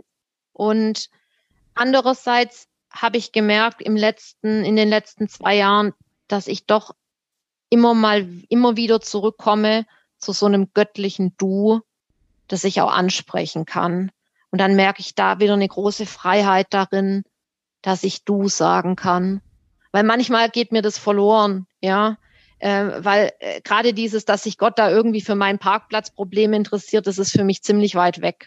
Ja, das ist nicht so der Glaube, in dem ich lebe. Und ich glaube auch sehr an den Zufall und nicht darin, dass alles irgendwie einen Sinn ergeben muss und dass Gott den großen Plan hat und die Dinge, die uns widerfahren im Leben, die, die dürfen auch sinnlos sein. Ja, äh, und es gibt ganz viel Leid, ja, wo ich gar nicht mehr die Frage stelle, ja, wozu jetzt? Ähm, und jetzt habe ich den Faden verloren, weil ich wollte da irgendwo hin damit, ähm, mit dem Zufallsglauben. Ja, und in diesen ganzen, äh, ich, ich bewege mich da jetzt irgendwie so mitten durch so eine Welt von und erlebe Dinge als zufällig und willkürlich und die bleiben auch oft so sich dann doch wieder an den Gott zu wenden, das ist manchmal ganz schön verrückt. Ja. Mhm. Ähm, weil ich das Gefühl habe, ich habe schon ganz viel losgelassen an Erwartung an Gott, mhm. auch an mhm. Erwartung an ein Kümmern Gottes. Und gleichzeitig erlebe ich doch irgendwie, dass Gott sich kümmert und da ist und alles durchdringt. Also ich habe so das Gefühl, ich erlebe gleichzeitig Abwesenheit und Anwesenheit Gottes permanent. Ja einerseits ein Gefühl von ähm, Gottverlassenheit, äh, äh, ja, wo man jetzt wieder beim Kreuz anknüpfen konnte. Mein Gott, mein Gott, warum hast du mich verlassen? Ähm, sozusagen von Isolation von Menschen, die sich in leidhaften Situationen befinden in der Welt, wo man sich fragen kann, wo ist da Gott? Und andererseits aber irgendwie ein Aufgehobensein in Gott und ein Gott, der da ist. Ja. Ähm, das ist was, ja, mir geht es ganz oft so mit diesen Gleichzeitigkeiten. Ich erlebe Dinge immer gleichzeitig, die sich widersprechen. Mhm. Ja. Ja. Und ähm, jetzt haben wir schon so ein paar Sachen dabei gehabt, was du heute, heute glaubst oder wie dein Glaube heute aussieht. Gibt es Sachen, wo du sagst, das ist dir zurzeit in deinem Glauben wichtig oder ja, genau, das sind wichtige Bestandteile mhm. deines Glaubens? Ähm, also, das eine ist, dass ich sehe, dass irgendwie ganz viel, was ich tue in meinem Leben, aus, ich aus meinem Glauben heraus tue. Also auch meine Arbeit zum Beispiel, wo ich mich ja auch sehr für das Thema soziale Gerechtigkeit, Bildungsgerechtigkeit engagiere, dass ich sehe, dass es irgendwie, dass es für mich mit meinem Glauben zusammenhängt, dass irgendwie überhaupt das so irgendwie alles in meinem Leben auch mit dem Glauben zusammenhängt. Ähm, was ich äh, so an persönlicher Frömmigkeit vielleicht so habe, ist gerade dieses in die Stille zu gehen, in der Andacht. Das ist für mich was ganz, ganz Wichtiges und Gutes. Ähm, ja, man muss da auch nicht, also gerade auch wenn, wenn, die, wenn ich in die Andacht komme, das, es muss niemand was vorbereiten, sondern wir glauben einfach daran, das Wesentliche ist da und wird sich zeigen. Mhm. Und ähm, ja, ich schätze auch diese Erfahrung sehr, diese Stille in Gemeinschaft zu haben. Aber wir, wir haben nur einmal im Monat eine Präsenzandacht und in den anderen Sonntagen gehe ich einfach eine Stunde in die Stille bei mir zu Hause und setze mich halt eine Stunde hin und schweige. Ähm, das ist was, was ich schon, ja, da, es, es bringt mich immer wieder in, in Gottes Begegnungen. Mhm. Ja, ohne dass es eine Garantie dafür gäbe, dass, dass das jetzt automatisch passiert. Also, ja. Mhm. Ähm, ja, Anna, wir haben ja vorher schon telefoniert und da auch, ähm, da sind wir auch auf dieses Thema Sterben gekommen und du hast es vorhin auch kurz erzählt äh, mit deinem ähm, besten Freund, der gestorben ist. Und ich weiß, dass es nicht deine einzigen Berührungen sind mit diesem Thema.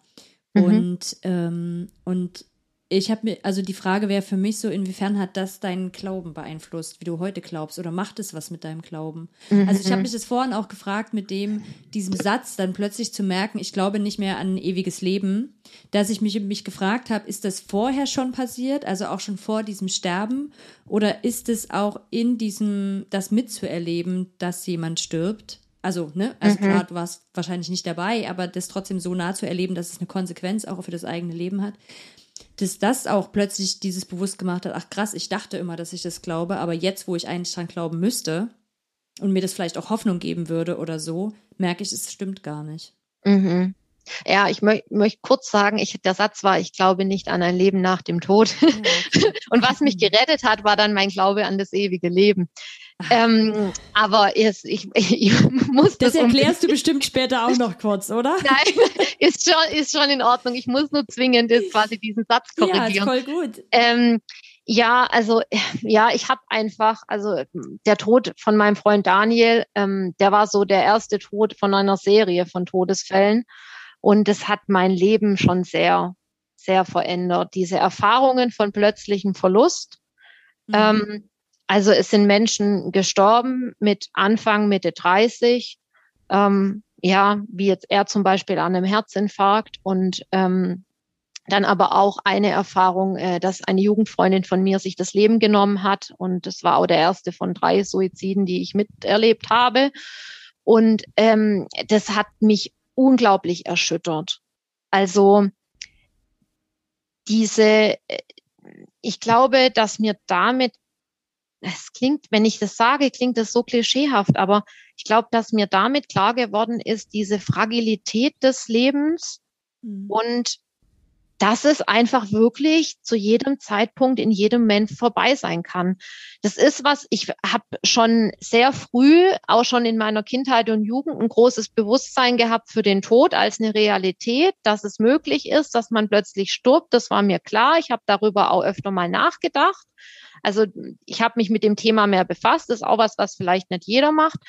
Aber und ich habe auch erlebt, wie meine äh, Oma gestorben ist und wie meine Uroma gestorben ist. Aber das waren quasi auch alte Menschen am Ende des Lebens. Aber dass jemand so plötzlich aus dem Leben rausgerissen wird. Mhm. Ähm, und wir dachten, also Daniel und ich, wir dachten, wir sind unser ganzes Leben lang Freunde. Und dann sagt mein Bruder zu mir, ja, ihr wart auch euer ganzes Leben lang Freunde, aber halt Daniels ganzes Leben. Ja, weil mhm. seins ist ja zu Ende und ich war für ihn sein ganzes Leben seine Freundin. Ähm, und wir haben aber die Vorstellung gehabt, das Leben geht nicht nur bis 32, sondern das geht halt irgendwie bis 70, 80, 90.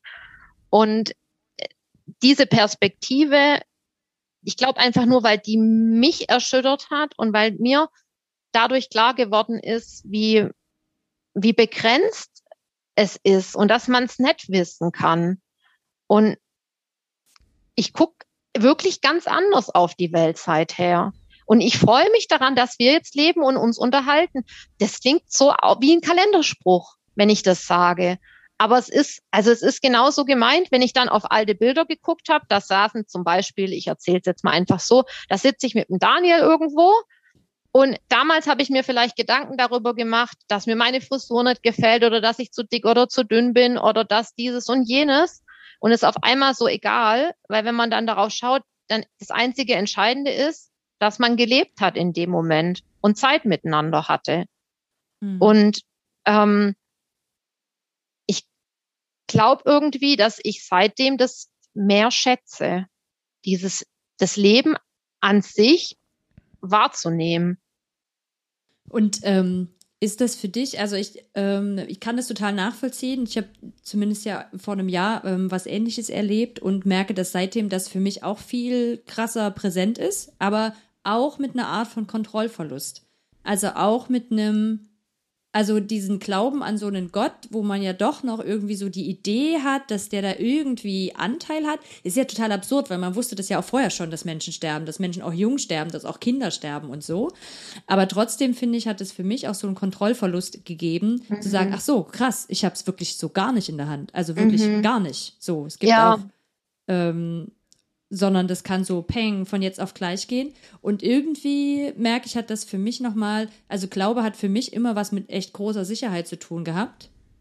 Und merke das halt immer mehr, dass das ja auch weg ist und dass das auch mhm. mit diesem, dieses Sterben mitzuerleben und auch da drin sehr viel Leid zu erleben, also zu erleben, auch wie eine Person sehr leidet und das erleben muss, obwohl sie sehr gläubig ist und vielleicht mhm. auch immer wieder diese Frage stellt, so, oh Gott, was habe ich denn irgendwie noch nicht gemacht oder verpasst? Ähm, dass ich jetzt so sterben muss oder so früh auch sterben muss. Das mhm. hat schon was mit mir gemacht, mhm. merke ich so. Ja, dieses mit dem Kontrollverlust, das kann mhm. ich ganz stark verstehen. Ähm, das ist vor allem bei mir nochmal, also sehr, also also Daniel ist an einem Herzinfarkt gestorben. Das fand ich schon ein Kontrollverlust, weil man hat nicht damit gerechnet. Aber meine Freundin hat sich das Leben genommen. Mhm. Und das fand ich einen viel größeren Kontrollverlust, für mich, weil es mir gesagt hat, es ist möglich, an diesem Leben so zu verzweifeln, dass man keinen Ausweg mehr sieht. Mhm. Also, weil ich habe davor schon solche Erschütterungen erlebt. Ich musste quasi mit diesem Tod von Daniel und dem Verlust schon umgehen und mir ging schlecht damit. Und es war eine dunkle Zeit. Ähm, und ich habe gelitten in der Zeit. Und ich habe irgendwie gehofft, dass ich da durchkomme und wusste nicht recht wie. Und dann nimmt sie sich das Leben und zackt mir damit, also meine Interpretation, es ist auch möglich, dass man da nicht rauskommt. Mhm. Also das fand ich, fand ich wirklich richtig, äh, ähm, richtig krass für mich. Und ich glaube, dass deswegen an der umgekehrten, auf der umgekehrten Seite der Medaille quasi meine Dankbarkeit dafür, dass mir das Leben weiterhin geschenkt ist, deswegen besonders wichtig ist, weil ich es mhm. halt nicht mehr als selbstverständlich äh, sehe, dass es weitergeht.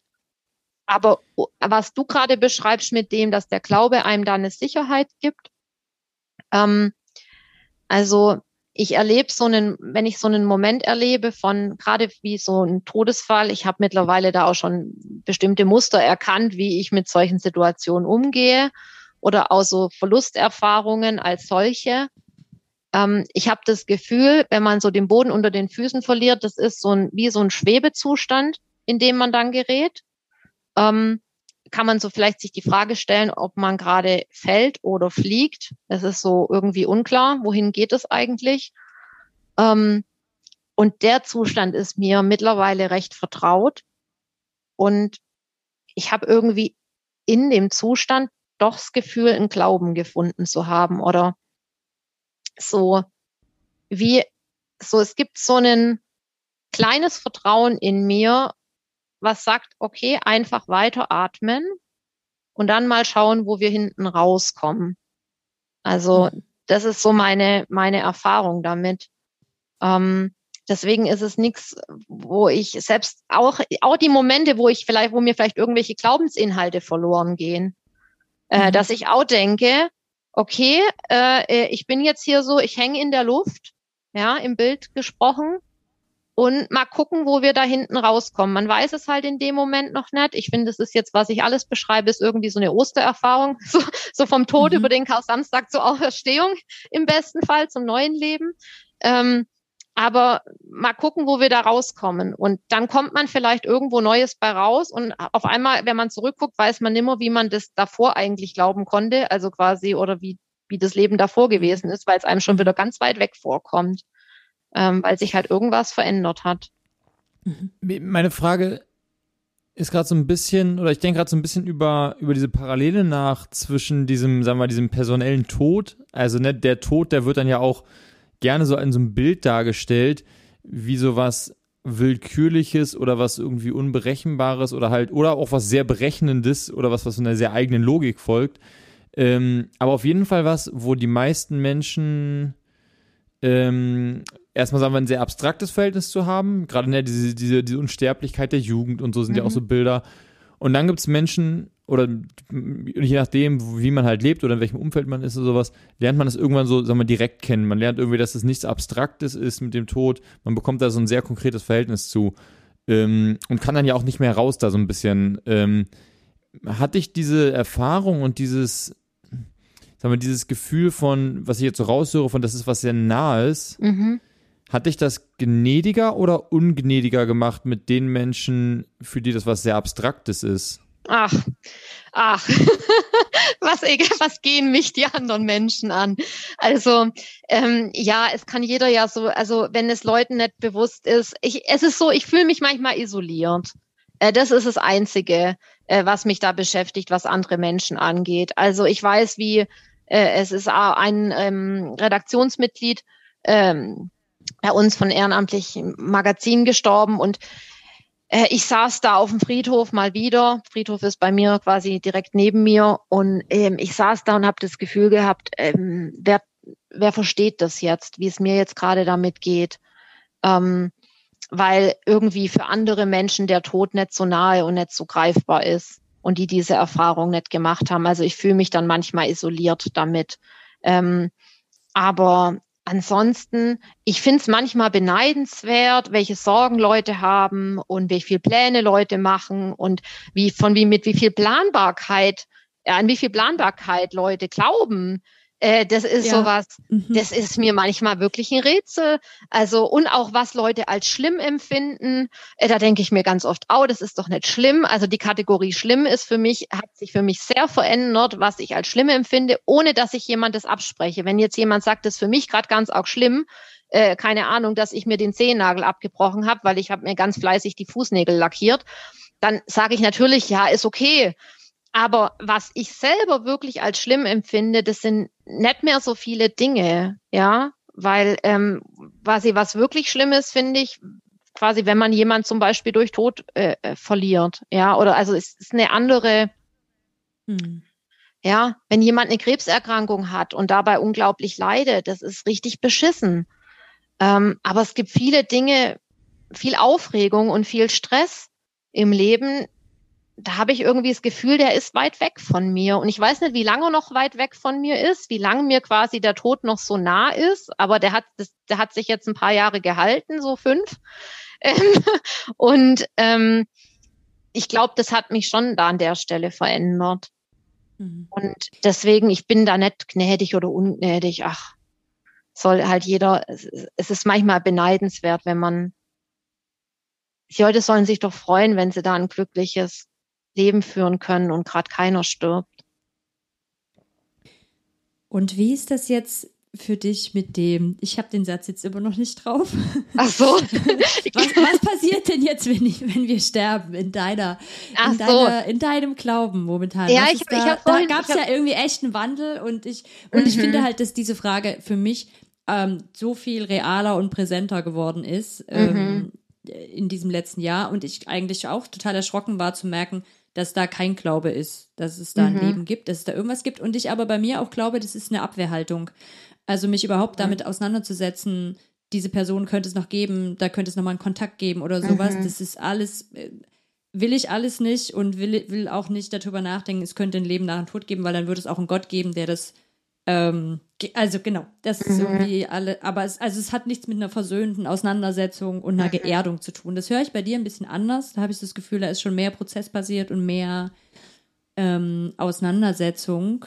Und das würde mich nochmal interessieren, was Mhm. wie du das beschreibst. Ja, das ist wirklich, es ist wirklich schwierig, ähm, irgendwie Worte, ähm, Worte zu finden. Allein wenn ich, habe gerade nochmal gedacht, allein wenn ich Gott sage, wenn ich mir überlege, was ich früher unter Gott Mhm. verstanden habe und was ich jetzt denke, das ist ein andere Dinge und dann hört ihr das natürlich mit dem Ohr, wie ihr es gerade denkt. Ähm, also vielleicht nochmal von Daniels Tod ausgehend. Seine Mama zum Beispiel, die ist äh, gläubig und die hat sich dann Gedanken gemacht, ob der Daniel denn auch wirklich gläubig war, damit er jetzt Ja. im Himmel ist Ja, so und bei genau. Gott ist. Mhm. Ähm, und das wollte sie dann, hat sie mit mir auch besprechen wollen, in, quasi um irgendwie festzustellen, Mhm. inwieweit war der jetzt Christ oder nicht. Ja. Boah, krass. Ja. Und dann bist Ja. du dafür verantwortlich, ob sie jetzt nun glaubt, dass der in den Himmel gekommen ist oder nicht. Und ich habe einfach in dem Moment sagen können, dass ich glaube, dass der Daniel bei Gott ist, ähm, weil ich innerlich die, dieses, das als, ich habe das als wahr empfunden, dass das so ist, aber für mich gab es auch nicht mehr, wenn ich das jetzt quasi ihr ganz Glaube hätte beantworten sollen, für mich gab es auch nicht mehr diese Kategorien von ich bin im Himmel oder ich bin in der Hölle und ähm, ich habe das Gefühl, dass in dem, wie ich aufgewachsen bin, war dieses Leben nach dem Tod schon ein großes Thema, inwieweit man das auch Mhm. ausdifferenziert betrachtet hat,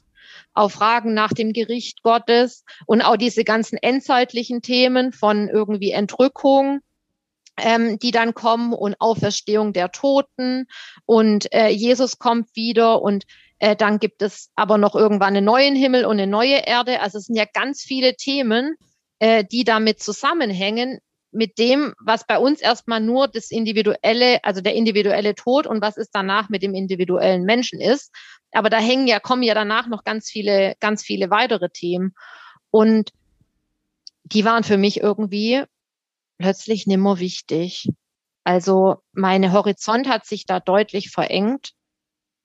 Ähm, ich muss den mal noch nachgehen an ein paar Stellen, denke ich mir immer, dass ich mich damit nochmal befasse. Was heißt das denn mit dem Gericht zum Beispiel? Oder oder Wiederkunft Jesu. Oh, das ist mir auch, also es ist auch so ein, da könnte man auch ein Zweifelthema äh, aufmachen.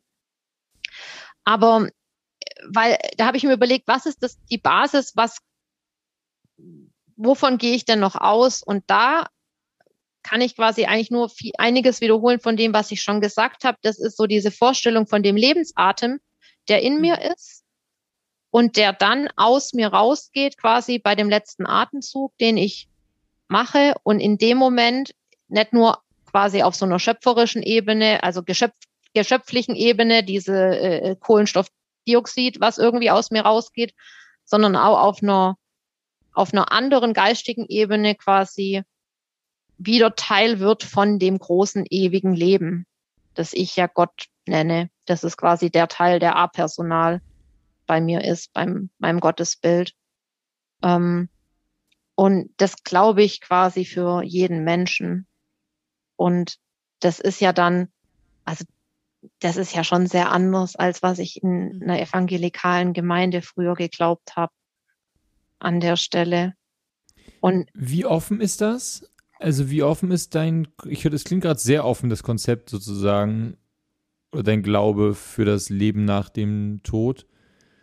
Das ist schon. Hat das irgendeine, gibt es irgendeine Exklusivität in dem Konzept? Nein, das ist ja, ich glaube ja, dass jeder Mensch quasi eine, also das ist, ich, bei mir ist es so, ich habe jetzt teilweise fast schon so ein Zögern, weil ich mir denke, ist das jetzt zu ketzerisch, das sozusagen.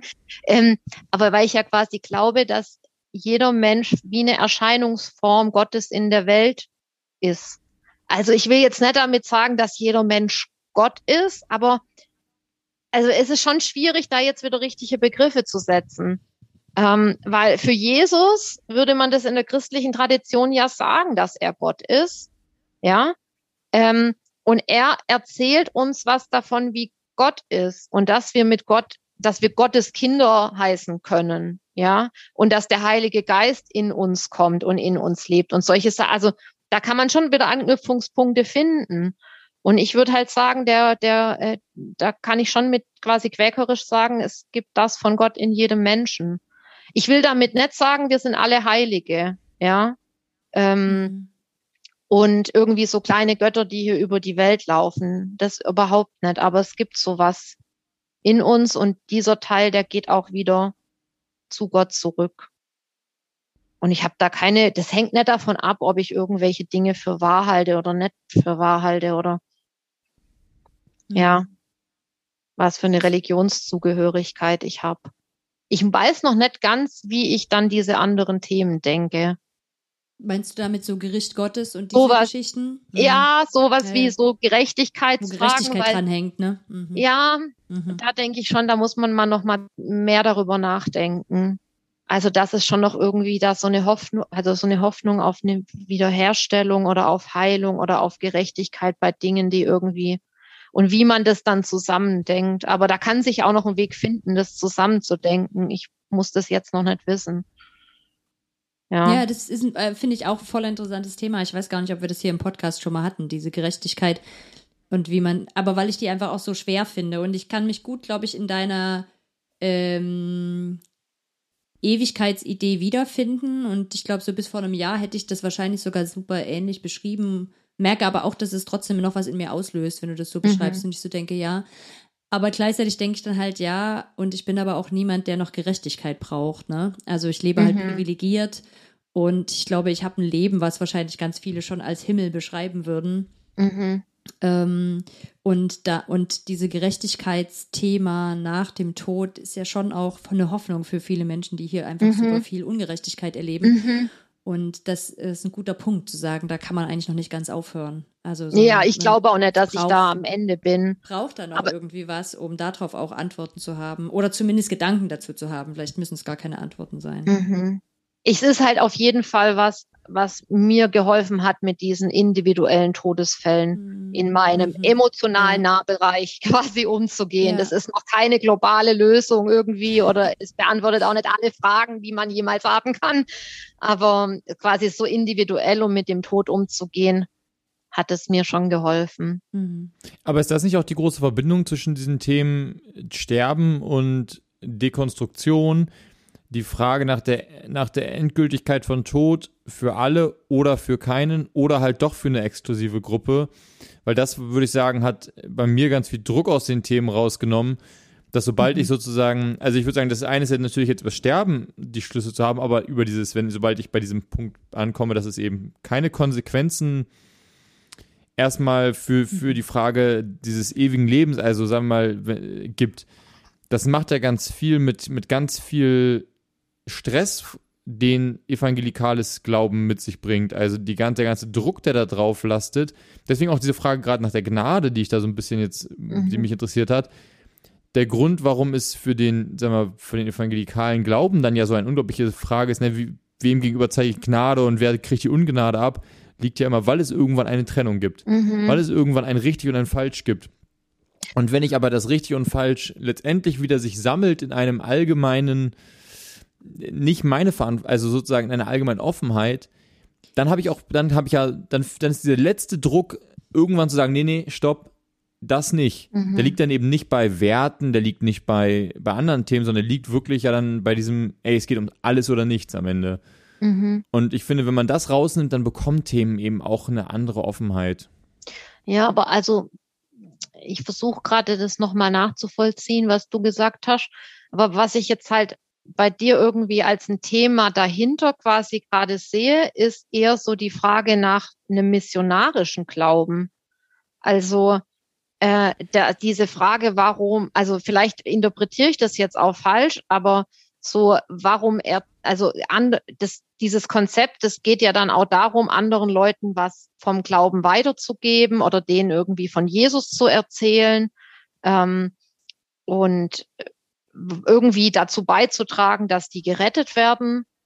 Ähm, ja. Und ich glaube, wenn man halt nicht mehr Himmel und Hölle als eine Motivation dafür hat, dann, ähm, dann muss man sich halt fragen, inwieweit gehe ich, wie, warum überhaupt gehe ich raus mit dem, was ich glaube und wie mache ich das? Ja, mhm. und gibt es überhaupt einen Grund dafür, irgendwie Menschen zu erreichen mit irgendwelchen Inhalten, die ich so glaube? Ich weiß jetzt nicht, sagen, wie das genau, bei genau das würde ich sagen, ist. ja. Ja, ja, mhm. ähm, und äh, für mich persönlich ist es so, dass ich einfach das also ich habe das Gefühl, ich lebe meinen Glauben und wenn ich unterhalte mich mit Leuten darüber oder Leute sehen was davon, hoffentlich sehen sie irgendwas davon. Ähm, aber ich habe da jetzt keine innere Motivation oder inneren Druck, jemanden von irgendwas zu erzählen äh, oder den von irgendwas zu überzeugen oder so. Das habe ich überhaupt gar nicht. Ich bin ganz oft neugierig, was andere Leute so erleben äh, und glauben. Und ich erlebe aber gleichzeitig auch eine riesengroße Freiheit über die Dinge, die mir wichtig sind, mit anderen zu sprechen. Und habe auch das Gefühl, alle sind daran sehr, sind sehr offen und total interessiert daran, weil alle die gleichen Fragen haben. Ähm, aber also gerade zum Beispiel nach Leben und Tod ist was, was doch viele Menschen beschäftigt. Und ich habe das Gefühl, mir wird sehr viel zugehört, aber vielleicht auch deswegen, weil Menschen merken, dass ich keine Absicht habe, die für irgendwas zu gewinnen. Ja. Aber Macht ich, also, das Leben, finde ich, sehr viel leichter.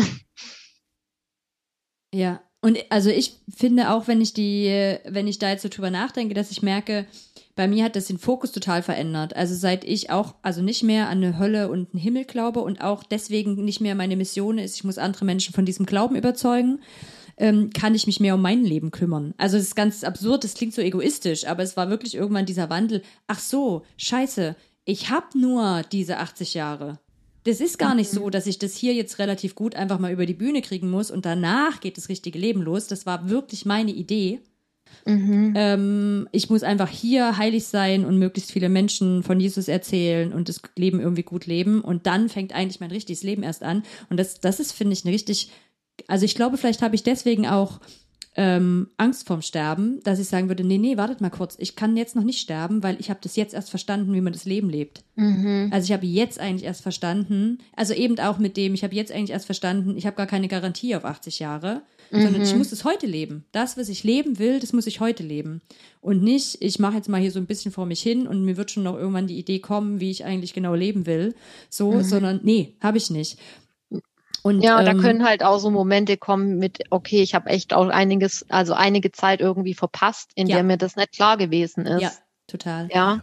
Und, Und jetzt, wisst ihr, deswegen habe ich die Frage gerade nach der Gnade und der Ungnade gestellt, weil diese Vokabeln, ne, und dieses, jetzt habe ich es verstanden, jetzt habe ich, jetzt merke ich, wie kostbar es ist, mich, tot- wo ich gedacht habe, ah, das ist total nah dran wieder an dem evangelikalen, aber es gibt, und dann deswegen fand ich spannend die Frage so, gibt es da jetzt daraus wieder diesen Rückschluss von, okay, ich muss jetzt aber rausgehen und das Leuten klar machen, zu sagen, guck mal, ich habe das verstanden.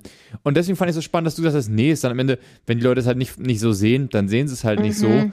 Ähm, weil du, aber weil, weil diese Frage ja, die, wo du jetzt eine Antwort gerade für dich hast und eine Mhm. Nähe gefunden hast, ja eine totale absolute Aussage, also absolute Wirkung für alle anderen haben könnte. Ne? Also, Mhm. dass Hannah gerade noch gesagt hat, sie versteht, sie hat nur die 80 Jahre, nachdem du vorhin gesagt hast, dass Leute. Ne, Mhm. ich habe in meinem Leute Kopf auch gedacht, oh Hanna, du weißt nicht mal, dass du vielleicht auch Nee, noch sag Genau, ich ja, aber das ist noch der Gedanke, das ist wirklich das, was jetzt im letzten Jahr dazugekommen Ja, ist. genau. Sagen, Ja, scheiße, jetzt habe ich gecheckt, ich weiß noch nicht mal, ob ich 80 Jahre habe. Vielleicht Ja. habe ich nur 43 oder so, ne? Dann Ach, bleiben nee. jetzt noch zwei Jahre. Oder vielleicht habe ich auch nur 50 oder nur bis morgen oder so. Ja, oder du könntest morgen sterben Ja. und deswegen musst du dich jetzt Ja. noch bekehren für Jesus Nee, Christus, damit du in den Himmel kommst. also das Schlimme Genau. ist, dass ich früher diese, vielleicht sogar ein bisschen sicherer gelebt habe, weil ich eben so dachte, ja, ich glaube ja an Gott und so. Und jetzt Mhm. ist wirklich so, nee, nee, Leute, ich will noch ein paar Sachen machen. Ich habe noch, Mhm. ich habe manche Sachen, ich habe das irgendwie, ich will eigentlich anders leben, als ich vielleicht jetzt gerade lebe. Und es braucht aber gerade ein bisschen Zeit, um auch Dinge umzuändern und anders zu Mhm. bauen und so. Und dann gibt's bei mir eher so eine, ähm,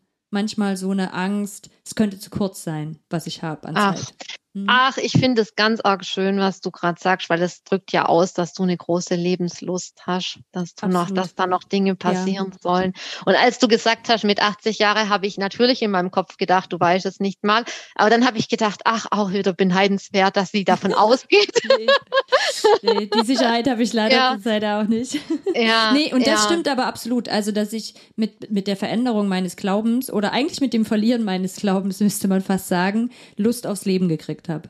Ja, Mhm. voll. Mhm.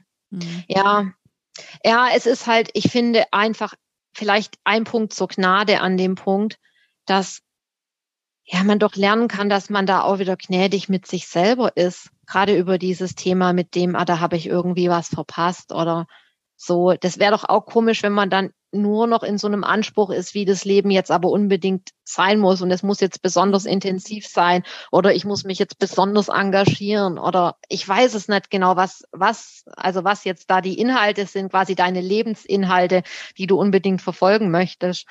Ähm, da habe ich auch das Gefühl, okay, das ist am Ende schon so, wie es ist. Ich bin nicht mit allem zu glücklich und zufrieden, wie mein Leben bisher verlaufen ist. Aber andererseits ist, ist jetzt bin ich an dem Punkt und jetzt in diesem Moment lebe und atme ich. Da komme ich dann immer wieder dahin zurück an den Punkt und dann dazu irgendwie und zu dem Ganzen ein Ja zu finden. Mhm. Das ist dann so, finde ich, das Ziel. Das ist dann vielleicht zaghaft manchmal, aber ich hoffe, dass ich am Ende, also ich hoffe, dass ich am Ende versöhnt sterbe. Das ist zum Beispiel eine schöne, schöne Erfahrung für mich aus der pietistischen Gemeinschaft, in der ich aufgewachsen bin, äh, dass ich keine bitteren alten Leute erlebt habe, äh, die irgendwie so ganz krummelig und unzufrieden waren, von denen es ja zuhauf gibt. Ähm, sondern äh, die haben natürlich auch so einen Frieden gehabt, weil sie gehen ja jetzt äh, äh, zum Herrn, ja, aber äh, trotzdem auch so einen, ja, so wie es gewesen ist, ist es gewesen und jetzt gehe ich zu Gott, also so ein getröstetes Sterben irgendwie teilweise mitzubekommen, äh, das hat mich schon auch geprägt, dass ich mir wünsche, dass ich so eine Einstellung am Ende habe.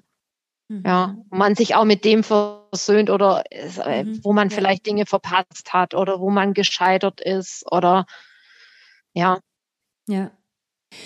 Ähm, eine Frage, die wir, glaube ich, allen Gästen bisher gestellt haben, ist ähm, diese Frage, auf was vertraust du, wenn du auf Gott vertraust? Das kommt, glaube ich, ein bisschen aus meiner Geschichte, dass das so eine der ersten Fragen war, die bei mir kam, als sich mein Glaube dekonstruiert hat, dass ich gedacht habe, auf was vertraue ich eigentlich, wenn ich auf Gott vertraue? Was ist das eigentlich, was ich da glaube? Und das war, glaube ich, meistens noch, dass ein Gott eingreift, dass der für mein Leben sorgt, dass das irgendwie mir gut gehen wird.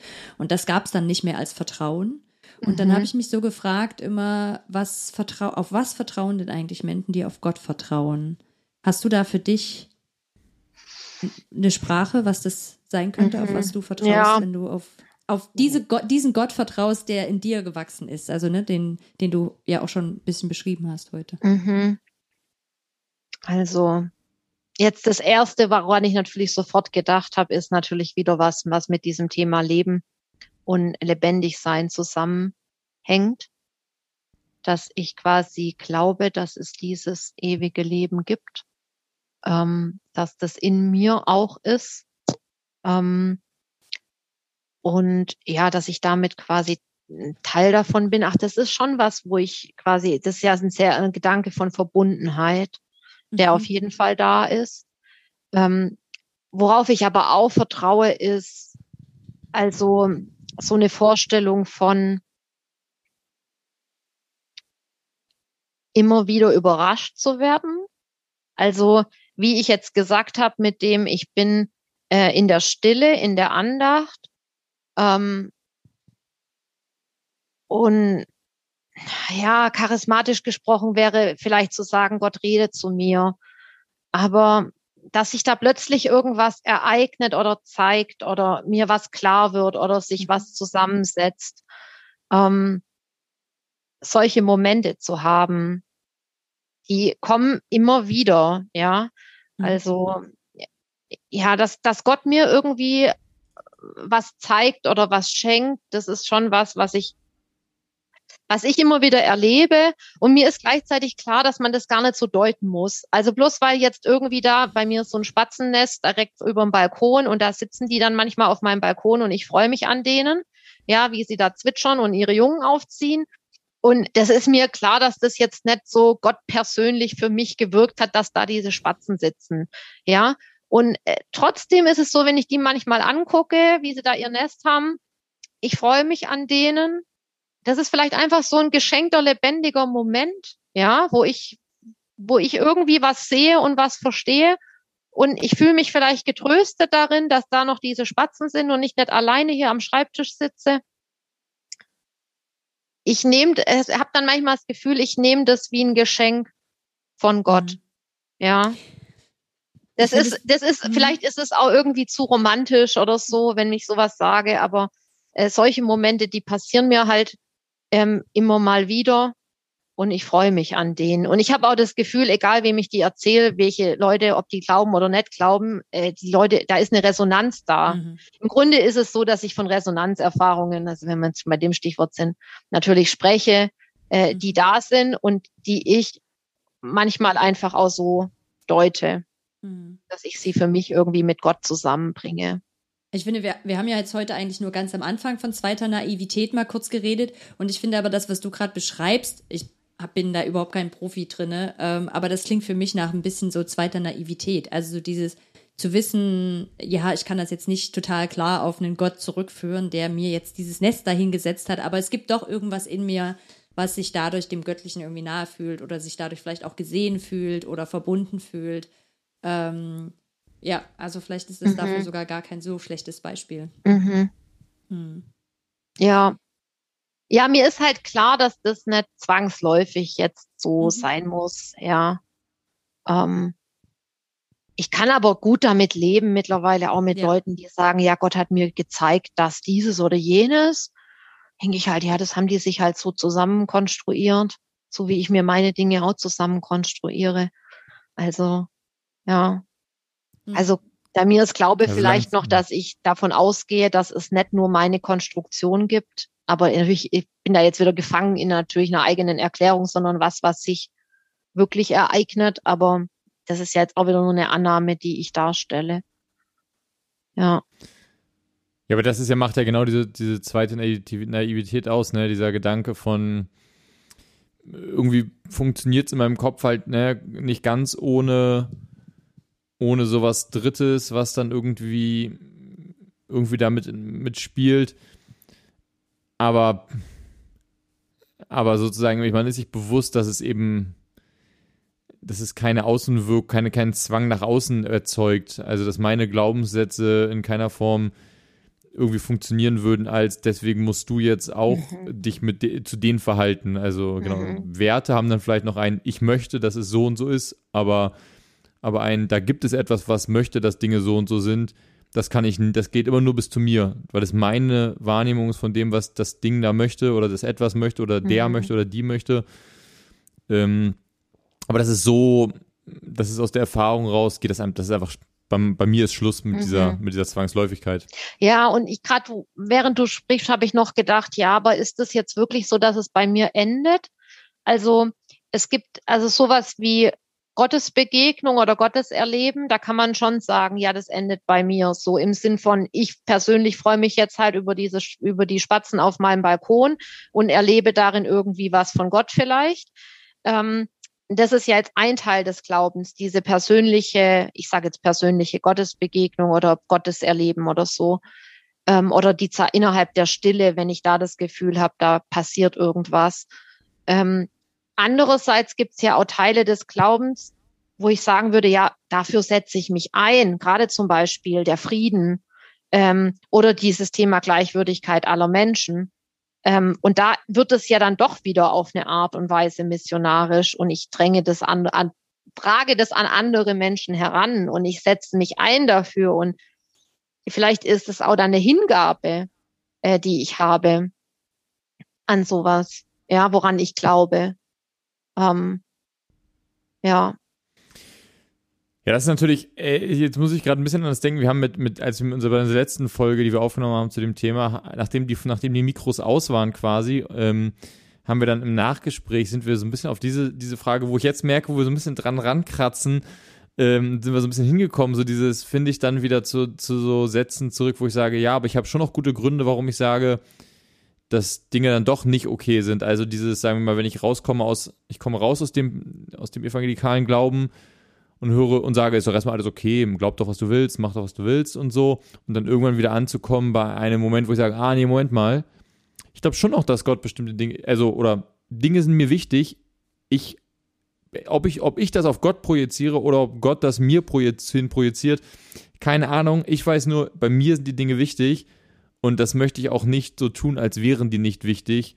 Und ähm, genau, ich muss dann, habe vielleicht ein bisschen andere Haltung dann am Ende, weil ich nicht ganz so sehr von oben herab drauf bin. Aber die Dinge bleiben trotzdem wichtig und ich habe trotzdem, gehe ich raus in die Welt und, und habe einen Mission, also ne, diesen missionarischen Eifer oder Hannah hat das irgendwann ganz immer bei einer Folge beschrieben, so, dann wird man halt bei anderen Themen dann auf Ja. einmal eifrig. Aber man da, es, das darf doch auch der Fall sein. Also es, das Ergebnis kann ja nicht sein, äh, man glaubt nicht mehr und niemand glaubt mehr oder jeder glaubt halt irgendwas und es ist uns allen egal. Ähm, also für mich ist es ganz wichtig in meinem Glauben, dass es Dinge gibt, die sind, die haben für mich einen Wert und die sind oder wertvoll für mich und mit denen gehe ich raus in diese Welt und die prägen mein Leben. Und es ist halt nimmer so, dass ich sagen würde, ja, das ist der Wille, das ist der Wille Gottes, auch für dein Leben, ähm, sondern dass es halt was gibt, äh, was, was mir was bedeutet. Ich mache jetzt einfach nur dieses Beispiel Gleichwürdigkeit aller Menschen. Das ist mir sehr wichtig. Deswegen setze ich mich auch ein für soziale Gerechtigkeit. Ähm, und das kann auch Leute provozieren. Also in meiner Arbeit, da trete ich auch Leuten auf die Füße damit, mit diesem Thema. Aber ich finde, der Unterschied ist ja genau der, zu sagen, ich positioniere mich da.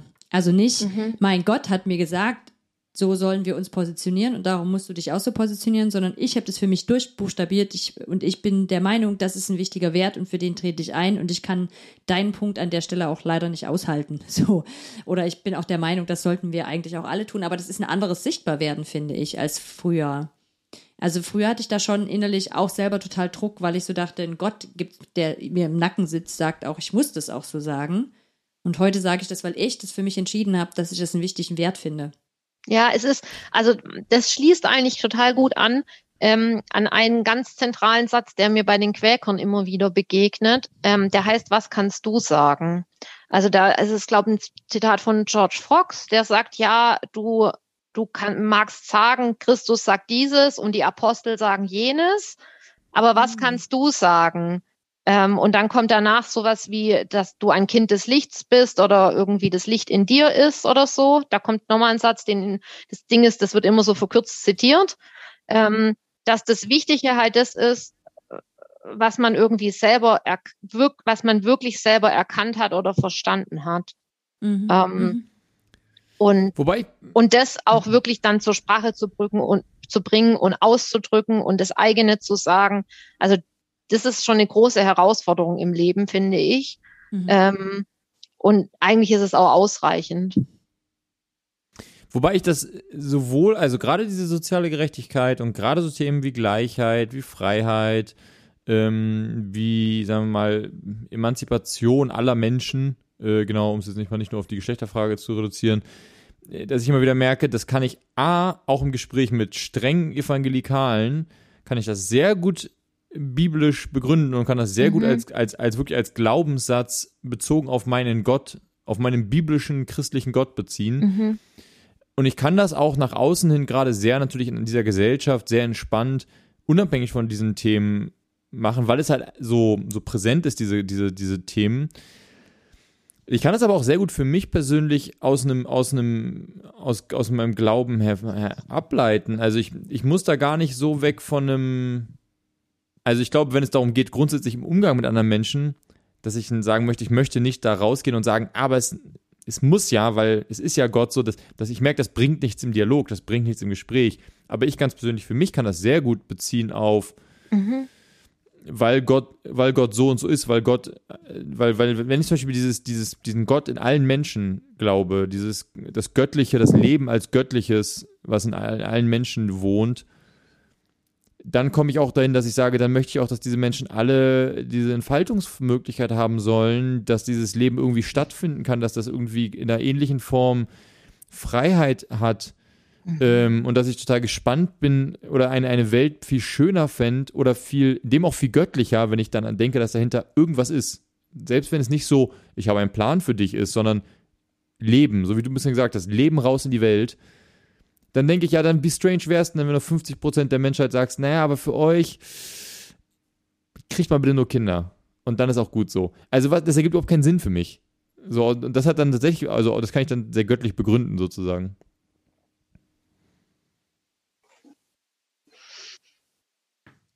Ich, ich finde, dass das dem anderen jetzt gar nicht widerspricht. Also ich glaube, mein Punkt war eher Hm. nur der, dass damit halt nicht zu, also damit nicht über mich hinweg das zu begründen. Du hast es sozusagen für dich schon erkannt und sagst, und ich kann es aber auch immer noch biblisch begründen, aber du hast es halt auch für dich buchstabiert. Und ich meinte so dieses Argumentieren, ohne es für sich selber buchstabiert zu haben, sondern einfach nur, Ja. weil es in meiner Bibel steht, darum gebe ich das so weiter. Aber es gab eigentlich keine eigene innere Auseinandersetzung mit dem Wert. Ich will jetzt auch gar nicht sagen, dass Ja. es irgendwie bei allen evangelikalen Christen so wäre. Das ist, äh, wäre ganz verkürzt, aber ähm, eben zu sagen, ich äh, kann das auch von mir als Person erstmal sichtbar machen, dass das ein wichtiger Wert für mich ist. Ähm, genau.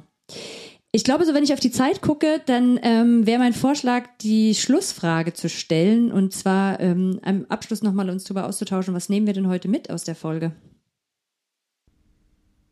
Hat jemand schon einen Gedanken von euch?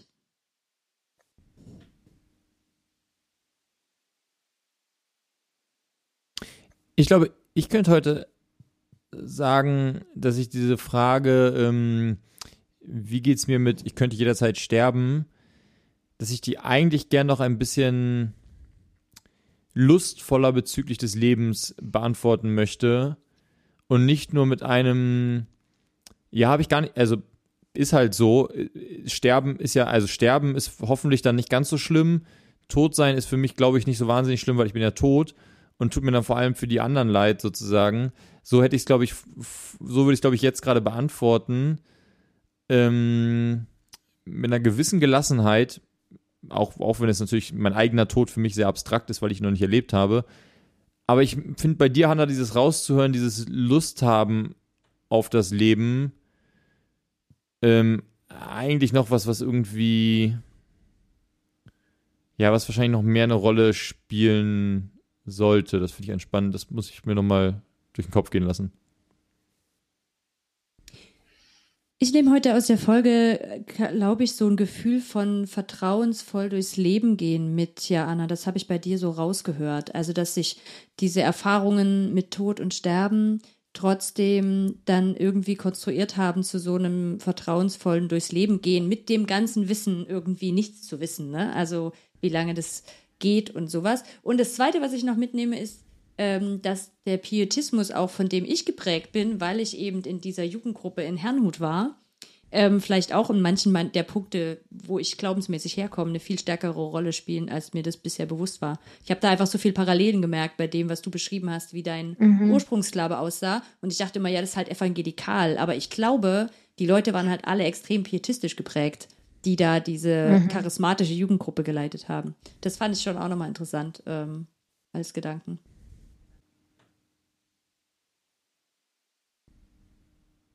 Ja, mich hat, ich, es ist so, es doppelt sich jetzt einfach mit dem, was auch Jan gesagt hat, aber mich hat das auch sehr angesprochen mit diesem, oh, ich habe hier noch was vor im Leben, ähm, was ich gerne machen möchte.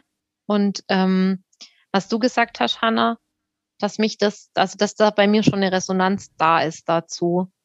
Ähm, und ja, ich habe gemerkt jetzt im Lauf der Folge, indem ich manche Dinge von mir ähm, beschrieben habe, wie unzureichend irgendwie die Sprache ist, um Dinge wirklich gut zu beschreiben und ähm, ja, um auch Zusammenhänge irgendwie äh, klar zu machen. Und ja, das ist halt einfach, ich glaube halt, man muss einfach damit leben, es ist immer unfertig und man kann halt immer einen Bruchteil irgendwie dem anderen zeigen. Ähm, und sich bemühen, dabei so wahrhaftig wie möglich zu sein. Also das ist was, was ich jetzt aus der Folge mit mhm. rausnehme. Ähm, ja, das ist natürlich so dieses Gefühl von, es ist doch unzureichend. Ähm, oder ja, man müsste, ich müsste doch noch besser irgendwie Dinge beschreiben können und ähm, ja, mhm. aber damit einfach um, umzugehen.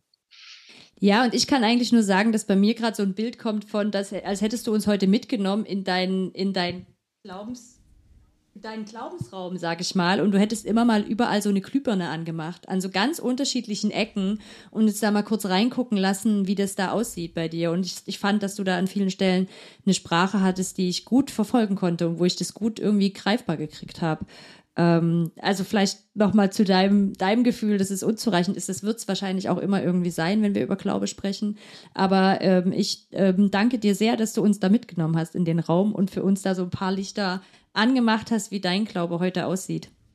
Ähm, ja, genau. danke für ja, eure Zeit und für eure Fragen und echt äh, äh, äh viele gute Fragen und Anregungen. Und ja, ja, vielen Dank dafür. Danke dir für die Offenheit. Ähm, ja, danke. Ich glaube auch, dass das eigentlich ein super schönes, ein super schöner Abschlussgedanke ist, als, als letzter Gedanke dieser vier Folgen über dieses Thema zweite Naivität und wie glaube ich sozusagen wieder, ähm, oder wie glaube ich neu, dieser Gedanke von der unzureichenden Sprache, die irgendwie dem Glauben oder dem der Realität in einem selbst auch nicht gerecht werden kann. Mhm. Thomas von Aquin hat wohl mal gesagt, irgendwie zum Thema Reden von Gott, äh, äh, das Reden von Gott, dass das dann irgendwann aufhört, dann kann er nur noch von Gott schweigen. Das ist was, was mich sehr angesprochen hat, mir sehr gefällt. Ja. Und das ist doch auch ein guter Schlusssatz. Ähm, danke an alle Hörer und Hörerinnen, dass ihr, wenn ihr bis hierher dran geblieben seid und ähm, genau, gebt gerne auch wieder eure Gedanken und Kommentare an uns weiter über Instagram oder auf Facebook, aber lieber auf Instagram, das lesen wir viel schneller. Ähm, genau, und dann ähm, euch allen eine gute Zeit. Ciao, ciao.